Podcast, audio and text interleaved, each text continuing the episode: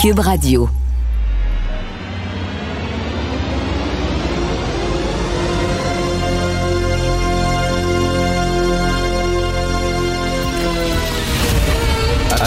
Attention, cette émission est laissée à la discrétion de l'auditeur. Les propos et les opinions tenues lors des deux prochaines heures peuvent choquer. Peuvent choquer. Oreilles sensibles s'abstenir.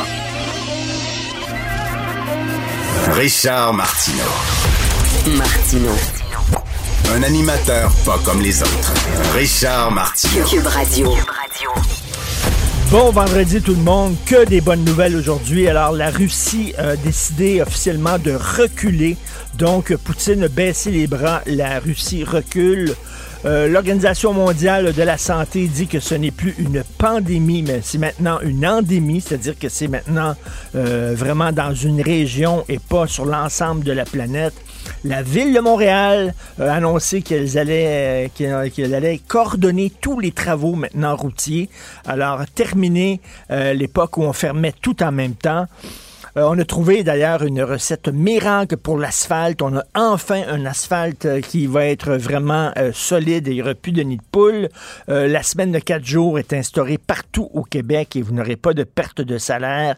Éric Duhem va dire à tous ses membres d'aller chercher sa troisième dose de vaccin. Alors, il va dire aujourd'hui, il prend la parole à 10 heures ce matin et il va annoncer aux gens qu'il faut qu'ils se faire vacciner. Et tout le monde au Québec, tous les travailleurs, vont avoir droit à une augmentation de salaire de 25% comme à la caisse de dépôt. C'est fantastique. Quelle belle journée. C'est le 1er avril, bien sûr, poisson d'avril. Vous souvenez-vous quand les médias les vrais médias traditionnels faisaient des fausses nouvelles le 1er avril. Pour, je sais pas s'ils font ça encore, mais Dieu que ce serait une mauvaise idée parce que, tu les gens sont de plus en plus sceptiques, hein, de plus en plus critiques envers les médias. Ce serait pas, mettons, la journée pour faire des poissons d'avril. J'ai jamais compris cette fête-là. Que tu racontes des blagues, que tu joues des tours aux gens. Bref, euh, j'ai jamais compris ça. Plus tard dans l'émission, vers la fin de l'émission, on va euh, euh, interviewer, je vais interviewer un joueur de tour professionnel, quelqu'un qui a travaillé à surprise surprise au Québec et en France et qui organisait justement des super tours pour prendre les gens au dépourvu, des vedettes au dépourvu. Ça va être assez rigolo, on va en parler. Écoutez, on parle beaucoup là, de discrimination, donc, et moi, j'aimerais, dès qu'un groupe est sous-représenté dans un secteur de la société, on dit c'est à cause de la discrimination. Je comprends que la sociologie est une science molle, mais à un moment donné, on ne peut pas dire n'importe quoi. Sortez-moi les études sérieuses, les chiffres qui prouvent qu'effectivement, ce groupe-là a été victime de discrimination. Je dis pas qu'il n'y en a pas de discrimination, mais c'est pas parce qu'un groupe est sous-représenté que paf, nécessairement, il y a de la discrimination. Il peut avoir aussi ce qu'on appelle des déterminants culturels ou des affinités culturelles qui fait qu'un certain groupe préfère aller dans tel secteur d'activité plutôt que dans tel autre. Il y a très peu de comédiens asiatiques. Demandez aux agences de casting, il y en a peu. Pourquoi? Est-ce qu'ils sont bloqués? Est-ce qu'on leur dit non, vous ne pourrez pas être comédien? Non. Dans leur communauté, les parents asiatiques hein, ne valorisent pas ça, valorisent les sciences, valorisent les maths. Hein, il y a beaucoup de, de- de- d'Asiatiques ingénieurs, d'Asiatiques scientifiques, tout ça. Ils sont bons là-dedans. Il y a beaucoup de, de policiers irlandais. Il y a beaucoup euh, de gens de la construction qui sont italiens. Il y a beaucoup de Grecs dans la restauration. Il y a beaucoup de gays chez euh, les antiquaires et euh, dans, le, domaine, du showbiz. C'est-tu parce que il y a des affinités à un moment donné dans le milieu du showbiz, c'est plus ouvert, ils sont plus inclusifs. Souvent, les gays sont plus sensibles, sont, plus portés vers les arts, etc. Il y a des affinités. Alors, mettons, s'il y a moins de Grecs dans la construction, ben, est-ce que c'est parce qu'ils sont bloqués? Peut-être pas. Dans la musique classique, il y a beaucoup moins de noirs. Il y a beaucoup de noirs en jazz. mais pas dans la musique classique. Est-ce qu'ils sont barrés en musique classique? Est-ce que l'Orchestre symphonique de Montréal dit, nous autres, des violonistes noirs, on n'en veut pas. On veut rien savoir de ça. Ils sont moins représentés. Est-ce que c'est à cause de la discrimination ou c'est parce que, je sais pas, peut-être que les familles noires écoutent moins de musique classique et c'est plus un, truc de blanc. Ça, se peut-tu, là? Je pose la question, ça existe, ça? Je suis pas fou de dire ça. C'est pas être raciste de dire ça. Là. Il y a des sports où il y a davantage de noirs, puis il y a d'autres sports où il y a moins de noirs parce que, je sais pas, tu l'athlétisme, euh, euh, bon, les sauts en hauteur, il me semble qu'effectivement, il y a moins de noirs, il me semble qu'il y a plus de blancs. Euh, le patinage artistique, c'est un sport de blanc. Ça ne veut pas dire que les noirs sont bloqués, mais il y a des affinités, il y a des déterminants culturels. Alors, oui, il y a de la discrimination, mais de crier tout le temps à la discrimination, attendez, là, sortez les études, puis euh, prouvez-le. Donc, euh, parce qu'on parle beaucoup de ça, bien sûr, suite à ce qui se passe à l'Université Laval. Mais est-ce qu'il faut euh, sauter sur les conclusions tout de suite? Non. Et une bonne nouvelle, et ça, c'est pas le poisson d'avril. Enfin, les bracelets électroniques anti rapprochement vont être utilisés au Québec. Enfin, il y a eu des projets pilotes, puis il y a eu des analyses, puis là, on va voir si ça fonctionne. Ça a pris du temps en taboire. Mais là, effectivement, ça va, je vais en parler tantôt un peu plus tard dans mon segment avec euh, Jean-François Guérin à LCN. Mais ça, c'est une excellente nouvelle euh, pour les femmes. Entre autres, je lisais, là, il y a une femme son ex-conjoint qui le battait, qui l'abattait, euh, sorti de prison et elle avait énormément peur de sortir et de tomber sur lui. Donc, elle a dit en quatre ans, elle a fait seulement 11 sorties. Elle est sortie seulement 11 fois de chez elle en quatre ans, tellement elle avait peur de tomber sur son ex-conjoint. Alors, euh, ça, ça va régler un certain problème. Ça veut pas dire parce que, vous savez qu'il y a un autre, il y aurait eu un autre féminicide, euh, un homme qui aurait tué sa femme et qui se serait, après ça, suicidé. C'est le troisième depuis le début de l'année. J'espère qu'on n'aura pas une année aussi épouvantable que l'année dernière là-dessus. Et en terminant, j'aimerais vous faire entendre deux extraits de notre apéro piquant. C'est le, balado que Sophie et moi euh, faisons. Donc, on anime un balado, on reçoit une personnalité pour prendre l'apéro chez nous à la maison et on discute de tout et de rien. Et là, on avait Louise Latraverse. J'adore Louise Latraverse, euh, comédienne. Euh, puis, une femme rendue à un certain âge, puis rien à perdre. Elle n'a pas la langue dans sa poche. J'adore les gens d'un certain âge. Les autres, ils ont, comme pas de buffer, comme on dit en anglais. Là. ils sont pas là en train de faire attention à leur réputation, leur carrière. sais. Ils n'ont rien à perdre. Ils disent exactement ce qui leur passe par la tête. Louise Latraverse, elle est comme ça. Elle a un franc-parler. Elle était formidable. Je l'adorais. On écoute deux extraits où elle parle, entre autres, de son plaisir de sacrer et elle parle de masturbation. On écoute ça. Ça appartenait aux hommes. On n'avait pas le droit. Hum. Quand je suis arrivée, arrivé dans le milieu, là, c'est la première répétition que j'ai avec Janine Chito et, et Denise Filatroupe, là, j'entends un petit colis. Ah on n'imagine pas Janine Suto sacrée. Chris. Peut-être avec son petit accent frontal. Chris. Elle a sacré. Tout le temps. Et là, je me suis dit, ah, on a le droit. J'appartiens à ça. On a le droit, les femmes. La première libération pour moi, là, femme, c'est ce jour-là. Ces femmes-là qui sacraient comme des hommes. Fuck you, les gars, on est capable. Alors moi, ça a été c'est là où j'ai décidé d'entrer dans ce milieu-là et sacré, à partir de ce moment-là, a été ça. Moi, je suis pour la masturbation, toujours ça. Les gars, là, tu sais, je veux dire, on n'est pas des déversoirs, là, nous autres, pour toujours recevoir leur espèce de calmez-vous, allez vous branler dans la salle de bain, puis c'est moi patient. J'en ai envoyé une coupe dans la salle de bain. Va te branler, puis arrête, tu sais. Parce que j'ai demandé à Louise Latraverse, rendu à un certain âge, est-ce qu'on tire la plug sur la bagatelle? Est-ce qu'on arrête? Là? Puis elle dit, ben oui, m'intéresse plus, moi. Elle dit vraiment, quand il y a des gars qui s'essayent, elle dit, va dans les toilettes, là, branle-toi un peu, puis reviens, calme-toi. C'est le même. C'est de même pendant une heure et quart. Vraiment, elle était extraordinaire. Donc, vous pouvez aller dans la bibliothèque Balado de Cube Radio et écouter notre apéro piquant avec Louise Latraverse.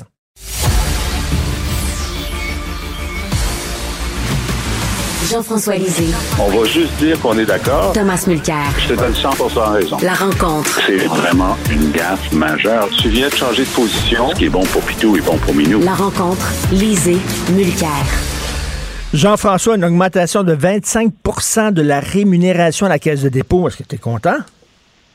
Ah, écoute, je suis, je suis tellement content pour eux parce que euh, tu comprends, ils étaient un petit peu serrés dans les entournures vers la fin du mois, euh, compte, tenu du salaire qu'ils avaient. Écoute, je veux dire, c'est clair que euh, dans le milieu financier, il y a depuis maintenant une quarantaine d'années une explosion des, des rémunérations qui est simplement sidérante. la fin de toutes les inhibitions. C'est intéressant parce que lorsqu'on discute avec euh, des gens qui sont euh, plutôt favorables à ça, on a dit, mais peux-tu m'expliquer pourquoi euh, dans les années 50, les, les, dirigeants de GM, par exemple, hein, General Motors, faisaient juste 20 fois le salaire du, du salarié moyen, mhm. Et puis maintenant, ils le font 200 fois. Est-ce qu'ils sont devenus extraordinairement plus intelligents? Est-ce que la croissance euh, de leurs entreprises est plus forte? Non. Euh, pourquoi est-ce qu'on est passé de 20 fois à 200 fois? Ben, il y a juste une explication. C'est la désinhibition des hauts salariés par rapport à, à, l'éthique salariale. Au Japon, c'est pas ça. Au Japon, et pourtant, euh, il y a des grandes entreprises japonaises qui font aussi bien ou mieux que des entreprises nord-américaines. Alors, pour ce qui est de, ils vont dire à la caisse, regarde, euh, nous, ces gens-là qu'on embauche, euh, si on les on les paie pas ces salaires-là, ben, ils vont aller, ils vont aller à la banque, euh, à la, CIBC, ils vont aller à la Banque de Montréal ou dans les autres institutions financières où où c'est ça. Je dis oui, c'est vrai, c'est vrai, puis ça c'est un énorme problème. Mais le président de la caisse de dépôt là, le président de la caisse de dépôt, on le paierait un dollar par année, puis on trouverait quelqu'un pour le faire parce que c'est une des meilleurs jobs au monde et immédiatement, quand tu as fini ton mandat de 5 ans, tu vas être payé 6 millions de dollars dans ta job suivante, puis jamais dans ta vie, tu vas avoir pu diriger une institution aussi importante. Même chose pour Hydro-Québec.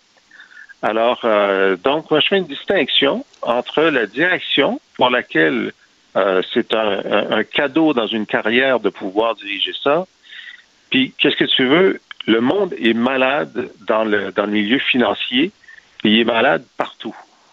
Euh, est-ce que, Tom, est-ce que ça tient debout de dire, ben, il faut leur donner des gros, des gros salaires, sinon ces gens-là qui sont efficaces, qui sont performants, vont aller au privé?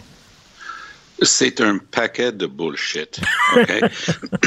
regarde, ça ne s'invente pas là parce que notre collègue Michel Girard décortique les chiffres ce matin, puis c'est hallucinant. Il y a près de 1500 employés, 1454 pour être exact. Salaire moyen, d'accord? Rémunération moyenne au-dessus de 350 000 par personne. C'est ridicule. C'est absurde. C'est totalement déconnecté hmm. de la réalité. Et quand on sait que le principal déposant, c'est les pensions de retraite des fonctionnaires, eux, ils ont reçu une augmentation sur trois ans de 6 Et là, avec des salaires comme ça, on donne du 25% C'est inadmissible. Et c'est un cadeau empoisonné pour le go, parce que la démagogie qui va se faire autour de ça n'a aucun bon sens. Est-ce qu'il y a des gens avec des connaissances niches dans un domaine tellement spécifique devrait recevoir un salaire euh, très élevé, sinon on va perdre cette expertise? La réponse, c'est oui. Mais on ne me ferait pas croire que les 1454 employés de la Caisse méritent un salaire moyen au-dessus de 350 000 Qu'est-ce qu'on fait à la radio, nous autres? mais, Jean-François, c'est tous les directeurs et directrices des sociétés d'État qui sont très, très bien payés. Que, bon, que ce soit Mme Brochu à Hydro-Québec, hein, on permet même euh, qu'elle siège au CA d'une banque à temps partiel. Euh, les gens de l'Auto-Québec et tout ça, on dirait que hein, il n'y a pas de limite pour ces gens-là. Oui, moi, ma position, c'est que euh, aucun fonctionnaire de l'État, aucun dirigeant de société d'État ne devrait gagner plus cher que le premier ministre. Bravo, bravo, bravo. Aucun. et on va trouver du monde. Les, les recteurs d'université, ça c'est scandaleux parce que les recteurs d'université au Québec disent, ben nous, il faut qu'on soit dans la moyenne des recteurs d'université du Canada. Puis euh, au Canada, ils disent, ben il faut qu'on soit dans la moyenne des recteurs d'université des États-Unis. Là, je dis, mais pourquoi? Ben, parce que sinon, on va se faire voler nos recteurs par les Américains. Je dis, pouvez-vous me donner un exemple de la dernière fois où ça s'est passé? La réponse est jamais. C'est vrai. Jamais passé. C'est vrai. Puis la même chose pour le, pour le président d'Hydro-Québec. On a eu d'excellents présidents d'Hydro-Québec. Aucun n'a été embauché par une entreprise hydroélectrique du reste du Canada avant ou après. Et s'il fallait qu'il y en ait un qui soit payé, euh, disons, 10 millions de dollars pour aller euh, diriger Harvard d'une grande entreprise américaine, on disait, vas-y, prends-le, c'est bon pour le Québec qu'on ait un Québécois là-bas. Nous, on va trouver quelqu'un d'autre qui va le faire pour 200 000, puis qui va être tellement content de, de pouvoir dire, moi, j'ai dirigé Hydro-Québec. Tu sais, c'est, on a complètement oublié le, le, service public. Le service public, tout à fait. Le service public de dire, moi, dans ma vie, j'ai dirigé Hydro-Québec, j'ai dirigé la Caisse de dépôt, j'ai dirigé la SAQ. Ça a été une expérience formidable. Puis j'ai donné ça, j'ai donné une partie de, de, de, ma carrière pour le service public. Puis ensuite, je suis allé faire 2 millions dans le privé à Couchetard ou ailleurs. Mmh, mmh, Personne ne dit ça. Euh, Tom, euh, tu veux nous parler de l'enseignement universitaire en français dans le nord de l'Ontario qui a été démoli? Oui. Alors, l'Université Laurentienne à Sudbury était un établissement dans la partie de l'Ontario qui a la plus forte concentration de francophones, qui depuis des décennies euh, décernait justement des diplômes de premier, deuxième, troisième cycle, et on pouvait faire ses études en français. L'arrivée de Doug Ford a sonné le glas pour cette université-là. Et contrairement à toutes les règles de l'art, on a permis à une université de déclarer faillite, alors que la faillite n'est pas du tout prévue pour ces établissements-là. Et le résultat concret, c'est qu'on a fermé la boutique pour la plupart des, cours et des programmes en français. On aurait pu penser parce qu'ils aiment bien s'émouvoir sur le sort des francophones au Québec, que le gouvernement fédéral aurait pu faire quelque chose. Puis D'ailleurs, dans le dernier budget, quand Mélanie Joly était là, elle a réussi quand même à mettre une somme assez importante de côté pour l'enseignement postsecondaire francophone hors Québec. Très bien. Mais ils n'ont rien fait. Alors, on a eu droit hier à un rapport larmoyant, émouvant, de la personne responsable des services en français en Ontario. Zéro puis une barre comme résultat hmm. concret. Donc, ces étudiants-là qui ont été coupés, tu imagines, tu es en, plein cours d'études, finir une maîtrise ou un doc, tout d'un coup, tu es supposé de faire quoi? Mmh. Là, ton université mmh. vient d'être sabordée mmh par le gouvernement un peu orangiste, si on peut dire, de, Doug Ford, qui n'en a cure pour le, fait français, qui, qui, a sabordé même un, un, autre projet pour une université francophone à, Toronto, qui n'a aucune chance de, survie. Il, va tirer la plug là-dessus euh, après les élections, quand il va gagner. Et Jean-François... c'est hallucinant ce qui se passe pour les francophones au Québec. Et Jean-François, il me semble que les anglophones au Québec devraient être solidaires des francophones euh, en Ontario. Oui, alors la grande euh, ce, que, Tom dit est tout à fait exact, mais c'est que l'Université Laurentienne, euh, dont une des raisons pour lesquelles ils ont fermé ces 28 programmes, c'est que plusieurs d'entre eux étaient déficitaires parce qu'il n'y a pas assez de francophones qui s'inscrivent. Les franco-ontariens, euh, beaucoup d'entre eux vont directement dans les universités anglophones et il y en a un certain nombre qui viennent dans les universités francophones du Québec. Et euh, Tom parle de la nouvelle université francophone de l'Ontario qui doit ouvrir en septembre à Toronto. Ça fait des années qu'on en parle. C'est une grande victoire pour les franco-ontariens. Il y a 14, 14 étudiants ontariens qui se sont inscrits. Exact. Sur les, sur les 150. Les autres, c'est des, des francophones hors Canada qui se sont inscrits. L'université devait commencer euh, avec 300 étudiants. Ensuite, ils ont dit, ben, ça va être 200, puis maintenant, ils disent, c'est 150 avec 14 Ontariens. Alors, c'est clair que ça, ne peut pas survivre. C'est un échec. là. C'est ça. Alors, c'est très triste. Euh, c'est très triste, mais il y a une réalité. Hmm. C'est que les Franco-Ontariens disent, si je veux réussir dans la vie, en français, je vais au Québec. En anglais, je vais dans des universités anglophones. Et on ne peut pas faire vivre artificiellement ce réseau universitaire francophone. Non, puis les gens ont remarqué beaucoup que Caroline Mulroney, qui était supposée d'avoir une voix au chapitre sur ces importantes questions-là, elle s'est tenue quoi? Elle n'a pas lutté contre son gouvernement. Il y avait une courageuse députée conservatrice qui a quitté le parti sur cette question-là. C'était une franco-ontarienne du sud de, de l'Ontario. Mais c'est une situation très triste. Puis tu as raison. Euh, il faut quand même qu'on tienne compte de la réalité pour les minorités linguistiques sur la question de l'éducation. Et c'est pour ça, justement, que je pense que si tu regardes historiquement, quand moi j'étais le directeur des affaires juridiques à Alliance Québec, nous, on a pris fait et cause, littéralement. On avait embauché Joseph Elliott Magnet, un grand professeur de droit constitutionnel de l'Université d'Ottawa, pour aller plaider les causes de, la, de ce qu'on appelait à l'époque l'ACFO, l'Association canadienne française de l'Ontario, pour le droit de contrôler et de gérer, par exemple, leur commission scolaire. Donc, ce sont des grandes batailles juridiques qui, à plusieurs reprises, se sont soldées par des droits. Mais à quoi sert un droit si la réalité institutionnelle ne suit pas. Et pendant ce temps-là, les anglophones au Québec disent qu'on veut éradiquer l'anglais. Merci beaucoup, messieurs. Passez un excellent week-end bien mérité. Merci. Euh, si vous voulez, salut, si vous voulez lire les commentaires judicieux et très intéressants de Jean-François Lisée sur l'actualité ou alors écouter son excellent balado auquel je suis moi-même abonné, allez sur la boîte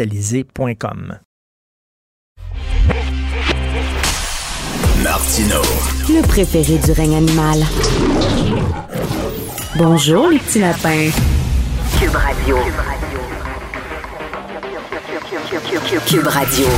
En direct à LCN. On rejoint Richard Martineau dans son studio à Cube Radio. Salut Richard. Salut Jean-François. Écoute, les sénateurs d'Ottawa vont venir jouer à Québec, puis nous, on envoie le Bloc québécois à Ottawa. Tu vois, c'est un échange de services comme ça. C'est bien. Je pensais que tu allais me faire un poisson d'avril. Non, me méfier. Non, non. on va revenir. On, souvent, on dit au Québec que les choses sont pas mises en place rapidement. Mais une bonne nouvelle, ça va rondement, ce projet-là des euh, bracelets anti-rapprochement pour protéger les femmes euh, victimes de violences de leur ex-conjoint. Ça, c'est pas un poisson d'avril. C'est vrai, hum. on va enfin les avoir. Donc, un contrat de 10 millions de dollars qui a été donné à une entreprise privée pour mettre en place, le déployer ces fameux bracelets anti-rapprochement. Écoute, je lisais l'histoire d'une femme, Jean-François. Son conjoint euh, avait été envoyé en prison parce qu'il était violent avec elle.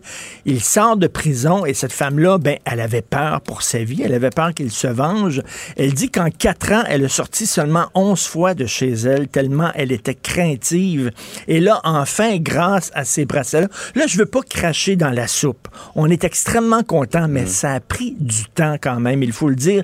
J'ai un texte dans les mains, Jean-François, du Journal de Montréal, qui date de 2009 2009 et le sénateur Pierre-Hugues Boisvenu disait il faut à tout prix déployer des bracelets anti-rapprochement. Et il disait euh, le mm. fédéral l'expérimente à Toronto. Depuis quatre ans en Colombie-Britannique le taux de récidive a baissé de 50% grâce aux bracelets électroniques. Il a dit la Norvège a le bracelet électronique depuis 15 ans. Ils ont baissé les crimes à mm. caractère sexuel de 50% ça c'était en 2009 Écoute, c'est le combat de sa vie, euh, Pierre-Hugues Boisvenu. Ben, hein. il a, ça fait longtemps qu'il milite pour ça. Tout à fait. D'ailleurs, il faut lui lever notre chapeau aujourd'hui. Mais tu sais, il y a eu des analyses, puis après ça, il y a eu des projets pilotes, l'adoption d'un projet de loi. Bref, aujourd'hui, enfin. Et là, ben, c'est pas tout, c'est un pas dans la bonne direction. Ce qu'il faut maintenant, euh, Jean-François, c'est certain davantage d'aide pour les hommes qui ont des problèmes de gestion de violence, euh, des peines pas mal plus sévères. Et puis, euh, lorsque les gens sortent en libération conditionnelle, probablement pas donner la libération conditionnelle de façon automatique.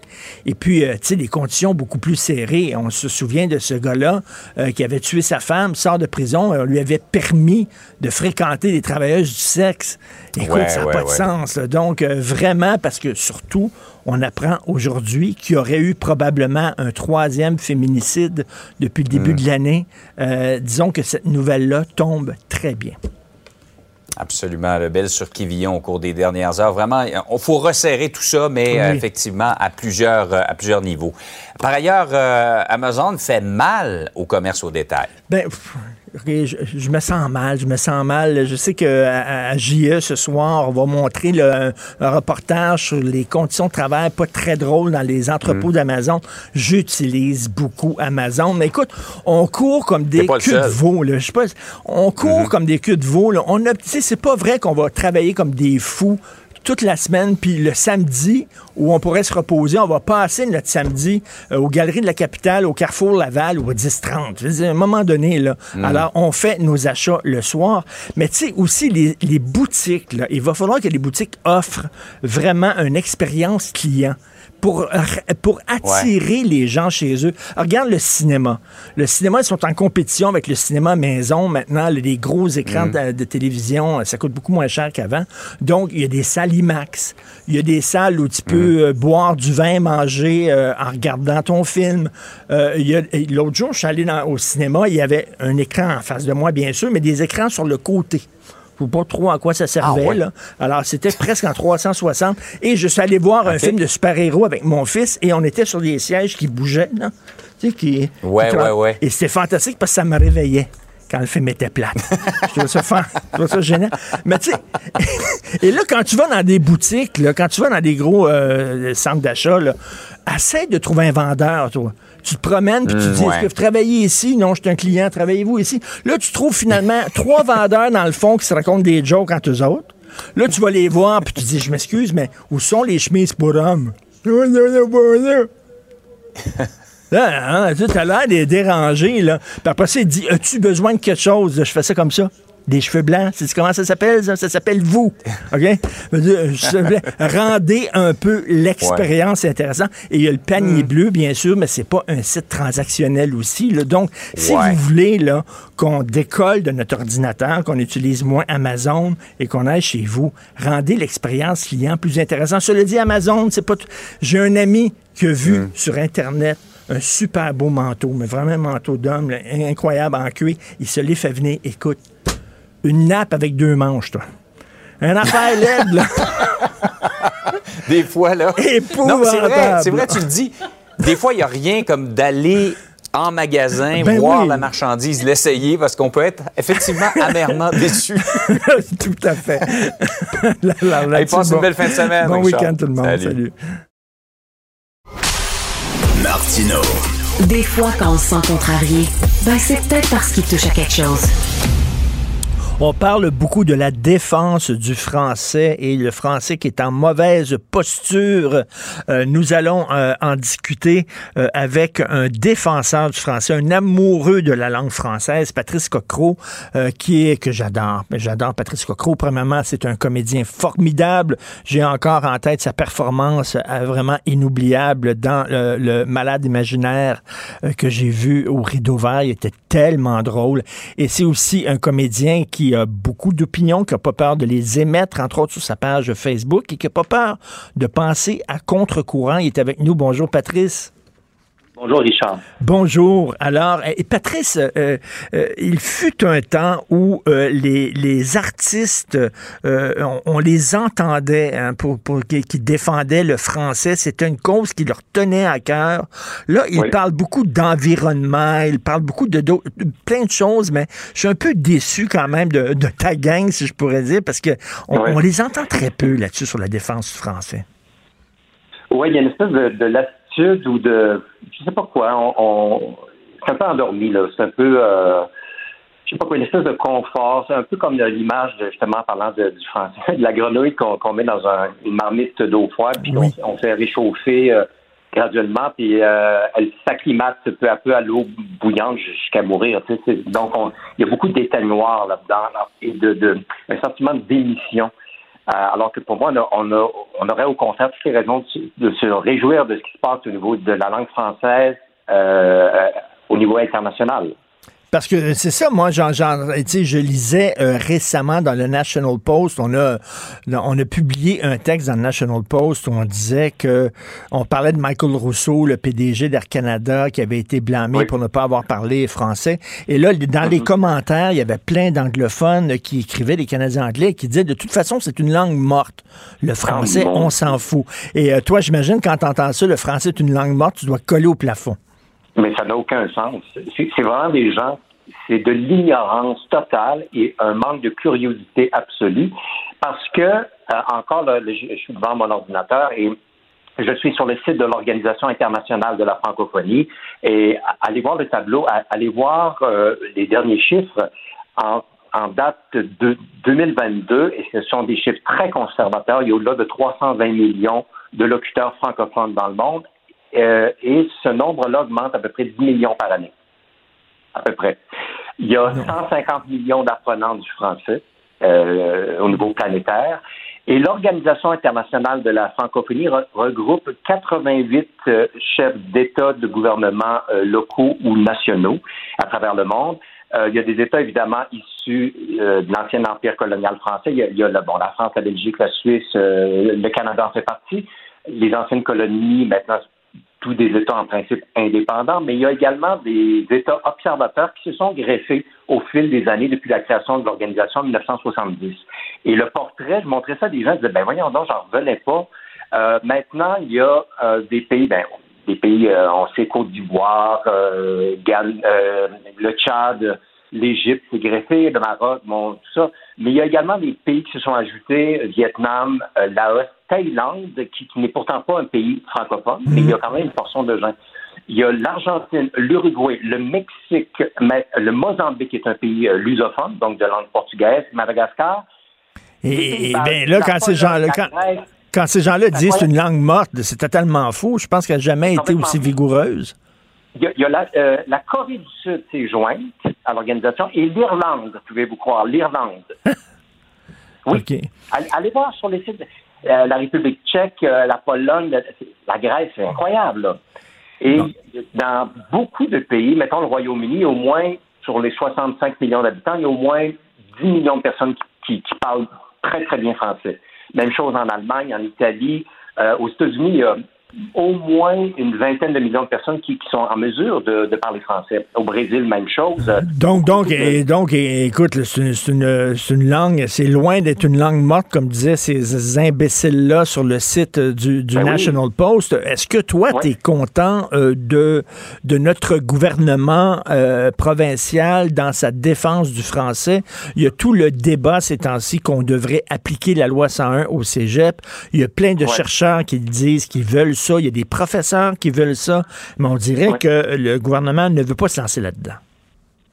Non, ben, évidemment, c'est un sujet délicat et, tout ça, mais euh, juste rappeler que le Québec est la seule terre francophone conquise. Ça, ça change la donne, parce que le français ailleurs est perçu comme une langue euh, d'expansion, de prestige, mais aussi une langue d'affaires, une langue de technologie. On n'a qu'à voir les, grands groupes industriels français ou européens. Euh, c'est une langue, euh, c'est la quatrième langue d'Internet, la cinquième langue mondiale la plus parlée, mais qui va devenir graduellement de plus en plus une des premières. On, annonce un milliard de locuteurs vers 2060. Donc, c'est en extrêmement forte expansion.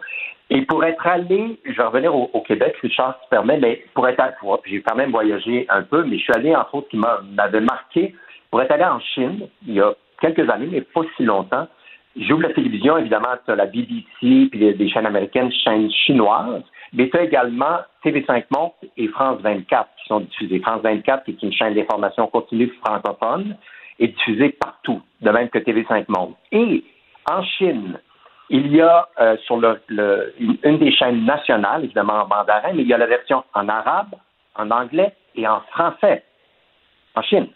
Mais d'où l'importance au Canada, parce que qu'est-ce qui distingue le Canada des États-Unis? C'est entre autres l'existence d'une communauté francophone forte et je pense que le Canada devrait au contraire chouchouter et protéger cette langue-là. Ils ont le devoir de protéger cette langue-là et c'est ce qui nous distingue. Mais de, plus en plus, on voit au Canada, il y a des gens qui disent, ben là, il y, a, il y a plus de gens qui parlent mandarin que français, il y a plus de gens qui parlent hindi que français. Pourquoi on garderait en vie ce mythe-là? Des deux langues officielles au Canada? Ce qui est assez étonnant, Richard, c'est très géographique. Plus on se rapproche du Québec, plus il y a je, parle physiquement.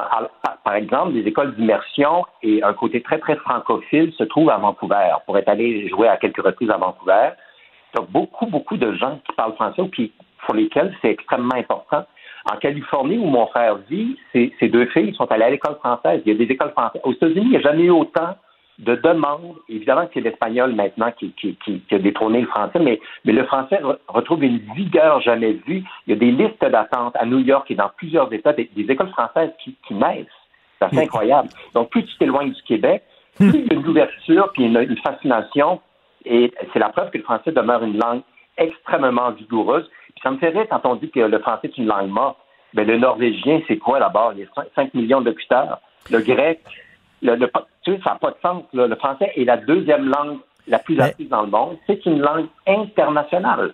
Je disais tantôt euh, que j'étais déçu des artistes qui ne défendent plus le français comme ils le défendaient à une certaine époque.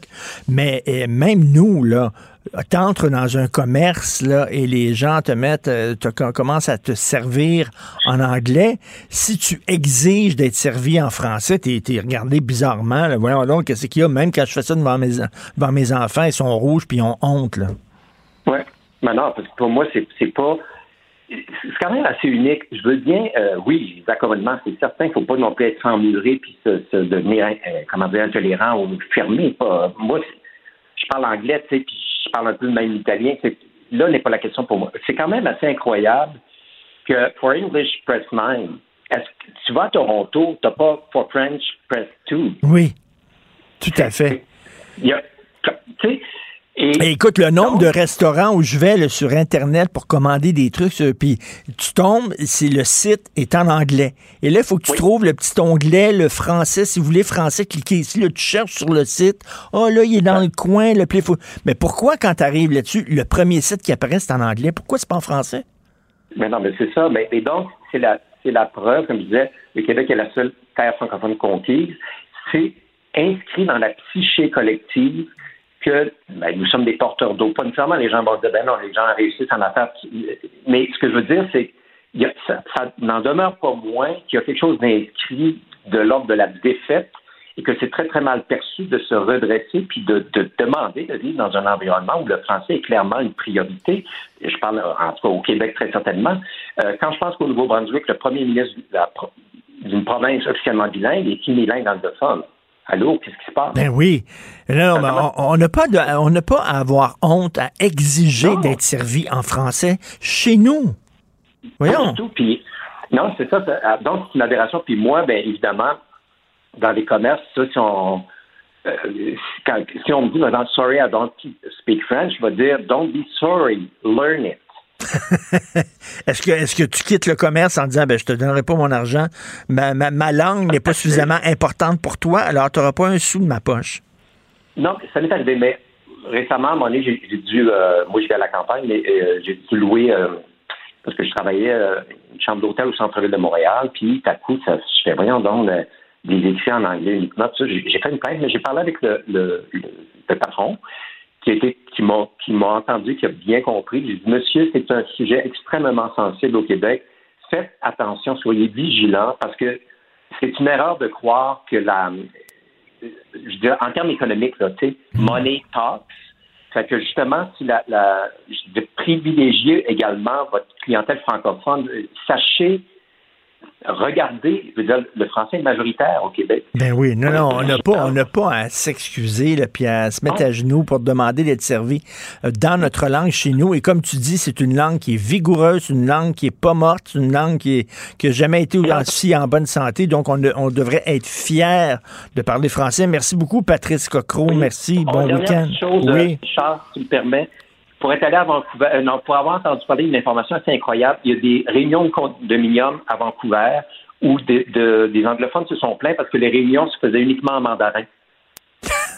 ça, c'est quand même assez incroyable. Hein. OK, donc ils vont passer comme l'équivalent d'une loi 101 pour protéger le français, euh, l'anglais, pour protéger l'anglais contre le mandarin à Vancouver.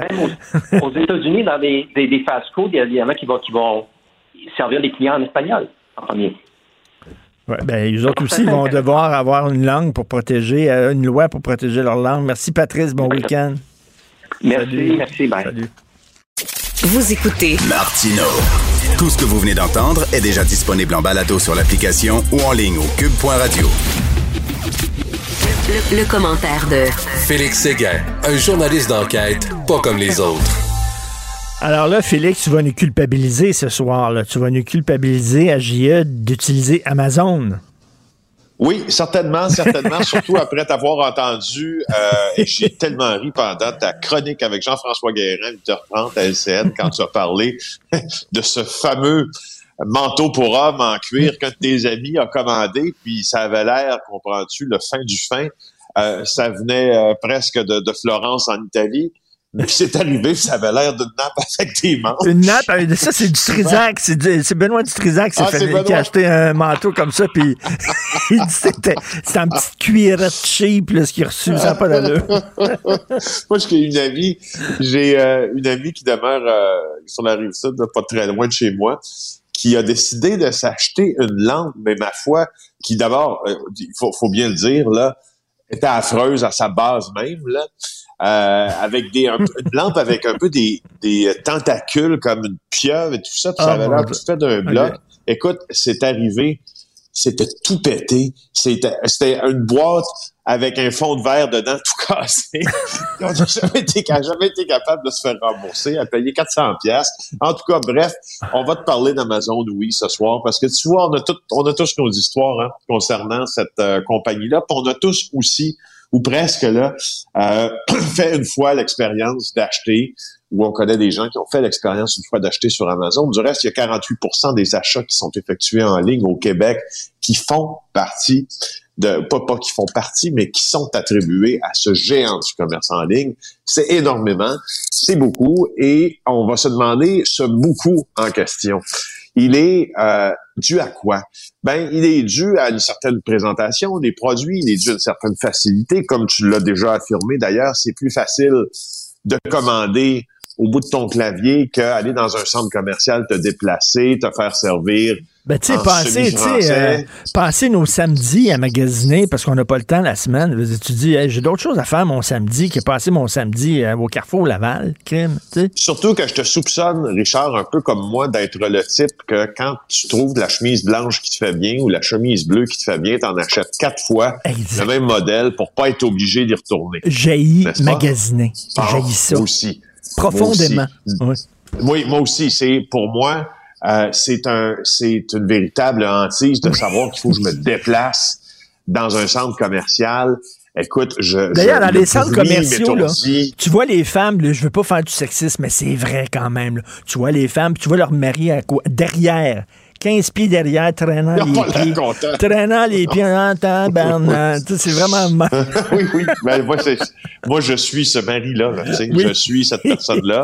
Euh, ça m'étourdit. Même le bruit. Je, je trouve Mm. que ça ressemble au bruit d'un casino, le centre commercial. Ce fameux bruit constant. ding, Ring, bing, bing, des musiques d'ascenseur, Ah, pas de musac. De, ah, pas capable. Bref, tout ça pour dire que ça peut nous faciliter la vie. Donc, euh, Amazon. Puis comment on est, pourquoi et comment on est capable de te livrer des colis si vite? Parce, parce qu'on mise tout sur la productivité. Sauf que au bout de la chaîne de productivité, euh, ou au début de la chaîne de productivité, c'est, c'est comme tu le veux, il y a des travailleurs, tu sais. Puis ces travailleurs-là font des véritables journées de fou. Alors, deux, deux infiltrations dans l'émission de JA ce soir. La première, euh, avec un de nos collègues qui travaille comme livreur pour Amazon. Voici d'ailleurs l'extrait de l'émission. On livre à peu près entre 20 et 30 colis par heure. Quand on en a 160, ça fait des grosses journées. Plus le matin, il faut rester longtemps à l'entrepôt, euh, exposé au froid, pour récupérer tous les colis, les numéroter, les ranger, etc. Et ça, c'est la partie où on n'est pas payé, en fait, puisqu'on est payé à la commission. Donc, en fait, toute la partie du matin où est-ce qu'on on charge les colis, euh, la journée n'est pas commencée encore euh, sur le point de vue financier, en fait. Donc voilà, 58 encore euh, à livrer. À mon avis, j'en ai pour jusqu'à 21 heures. Attends, ils sont, ils sont payés oui. à la commission? Et Ben non à oui. l'heure. Ben oui. Et oui, oui, puis c'est ça. Puis c'est pas pour une grosse. Si tu veux être payé plus, tu vas travailler plus, avec tout le danger d'ailleurs que cela implique. Hein. Si tu décides de faire des journées sur la route, là, euh, des journées de 12, 14, 15 heures, ben à un moment donné, tu peux devenir aussi un danger. Donc, il y a ça. Il y a Dominique Cameron-Goulet aussi, qui, lui, a travaillé dans l'entrepôt d'Amazon. Ça, C'est assez particulier. Puis, il y a la question aussi de la fiscalité d'Amazon.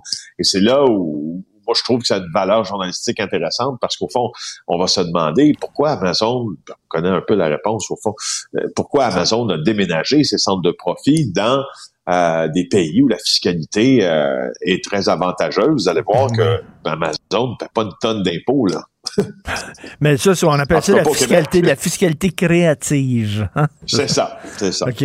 Donc, euh, effectivement, ils ne payent, pas leur juste part d'impôts. dans les entrepôts, ça ressemble à quoi, le travail dans les entrepôts? Ben, écoute, dans les entrepôts, c'est... En fait, moi, quand je, quand je quand je vois les images excellentes là, qui sont tournées par mon collègue Dominique Cambon-Roulet dans l'entrepôt d'Amazon, c'est drôle parce que je me, on dirait que ça me jette dans le passé, où je fais un bond, mais dans le passé, puis ça me fait penser à Henry Ford. Ça me fait penser, hmm. mais, en, mais en 2022, ça me fait passer un peu à l'invention du travail à la chaîne, puis de la chaîne de montage qui a qui a révolutionné à l'ère industrielle, euh, entre autres, notre manière même de consommer parce qu'on était capable de fabriquer plus et plus vite. Mais souviens-toi, souviens-toi les temps modernes de Charlie Chaplin là où euh, oui, oui. Euh, bon les temps modernes. Ben oui, c'est vraiment ça là où ils mangent en travaillant là, euh, tu sais ils ont fabriqué comme un genre de machine qui lui permet de manger un, un, un, épi de maïs en, manipulant ses outils. c'est exactement ça. C'est ça, puis c'est un film euh, de 1936, là, les ben temps modernes, qui était extrêmement euh, ben, qui était un peu avant son temps, oui, tout à fait. prophétique. Euh, et, bon, dans les entrepôts d'Amazon, pour y revenir, c'est pour ça que je fais ça dans le passé, c'est que c'est la nouvelle euh, c'est la nouvelle chaîne de travail, si tu veux, euh, avec laquelle l'intelligence artificielle est imbriquée, avec plein de technologies de notre époque sont imbriquées. Pour moi, c'est comme un renouveau industriel.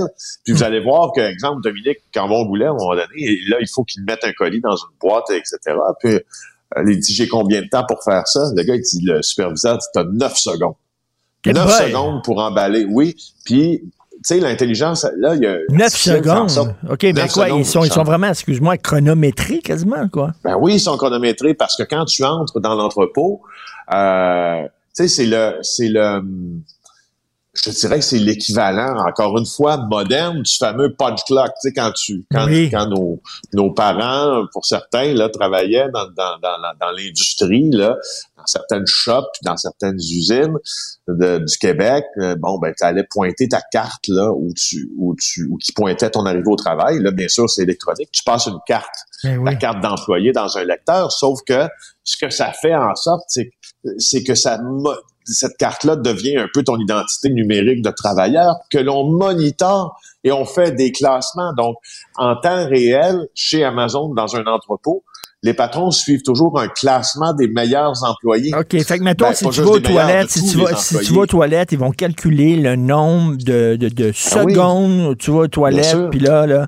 euh, si tu vas trop longtemps aux toilettes, ben là, tu risques d'être puni. Ben oui.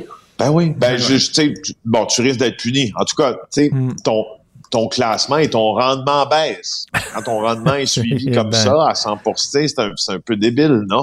c'est, ben oui, ben, on, va regarder ça euh, ce soir. Ça risque de faire jaser parce que, écoute, en même temps, comme je disais tantôt à Jean-François, si les boutiques, les magasins à grande surface, ils veulent nous ramener OK, là, ils veulent nous ramener. Ben, il va falloir qu'ils offrent une expérience client le fun. Je suis allé là, récemment, puis tu sais, tu sais de quoi je parle, tu sais de quelle marque je parle, je suis convaincu. Je suis allé dans un magasin à grande surface spécialisé dans les appareils électroniques, OK? Je cherchais un vendeur. Il, il était où? J'ai aucune idée. J'allais voir des gens. Est-ce que vous travaillez ici? Non. Travaillez-vous ici? Non. Puis, t'es pognes, les, les trois vendeurs dans le fond qui se racontent des jokes entre eux autres, tu as l'air des déranger. Comme, allô? Ben, moi, je suis allé dans un magasin à grande surface qui est probablement le même, là.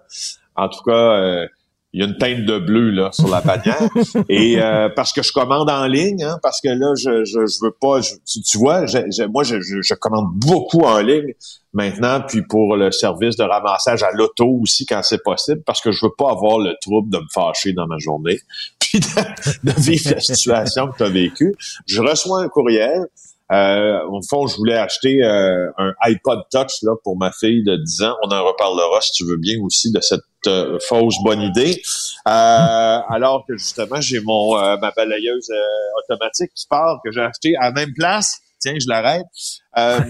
bon, Richard, regarde bien ce qui est arrivé. Je reçois mon courriel en disant Monsieur, votre iPod est prêt à être ramassé en magasin.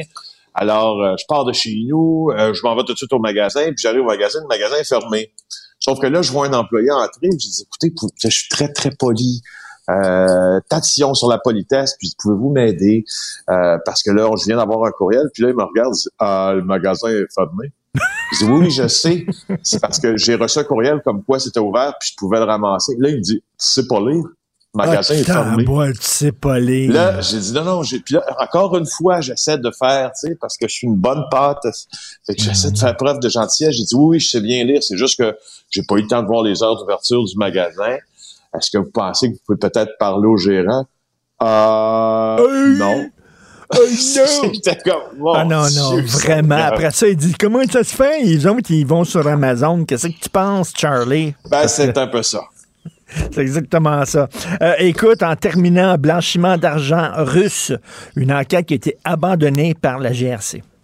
Notre excellent Jean-François Cloutier, au bureau d'enquête dans le journal ce matin, nous apprend qu'il y a au moins 14 millions de bénéfices qui vient d'une fraude totale de 230 millions. Donc, la fraude est de 230 millions, mais sur ce 230-là, il y en a 14 là, euh, qui auraient transité par le Canada euh, selon la firme britannique qui s'appelle euh, Hermitage Capital Management.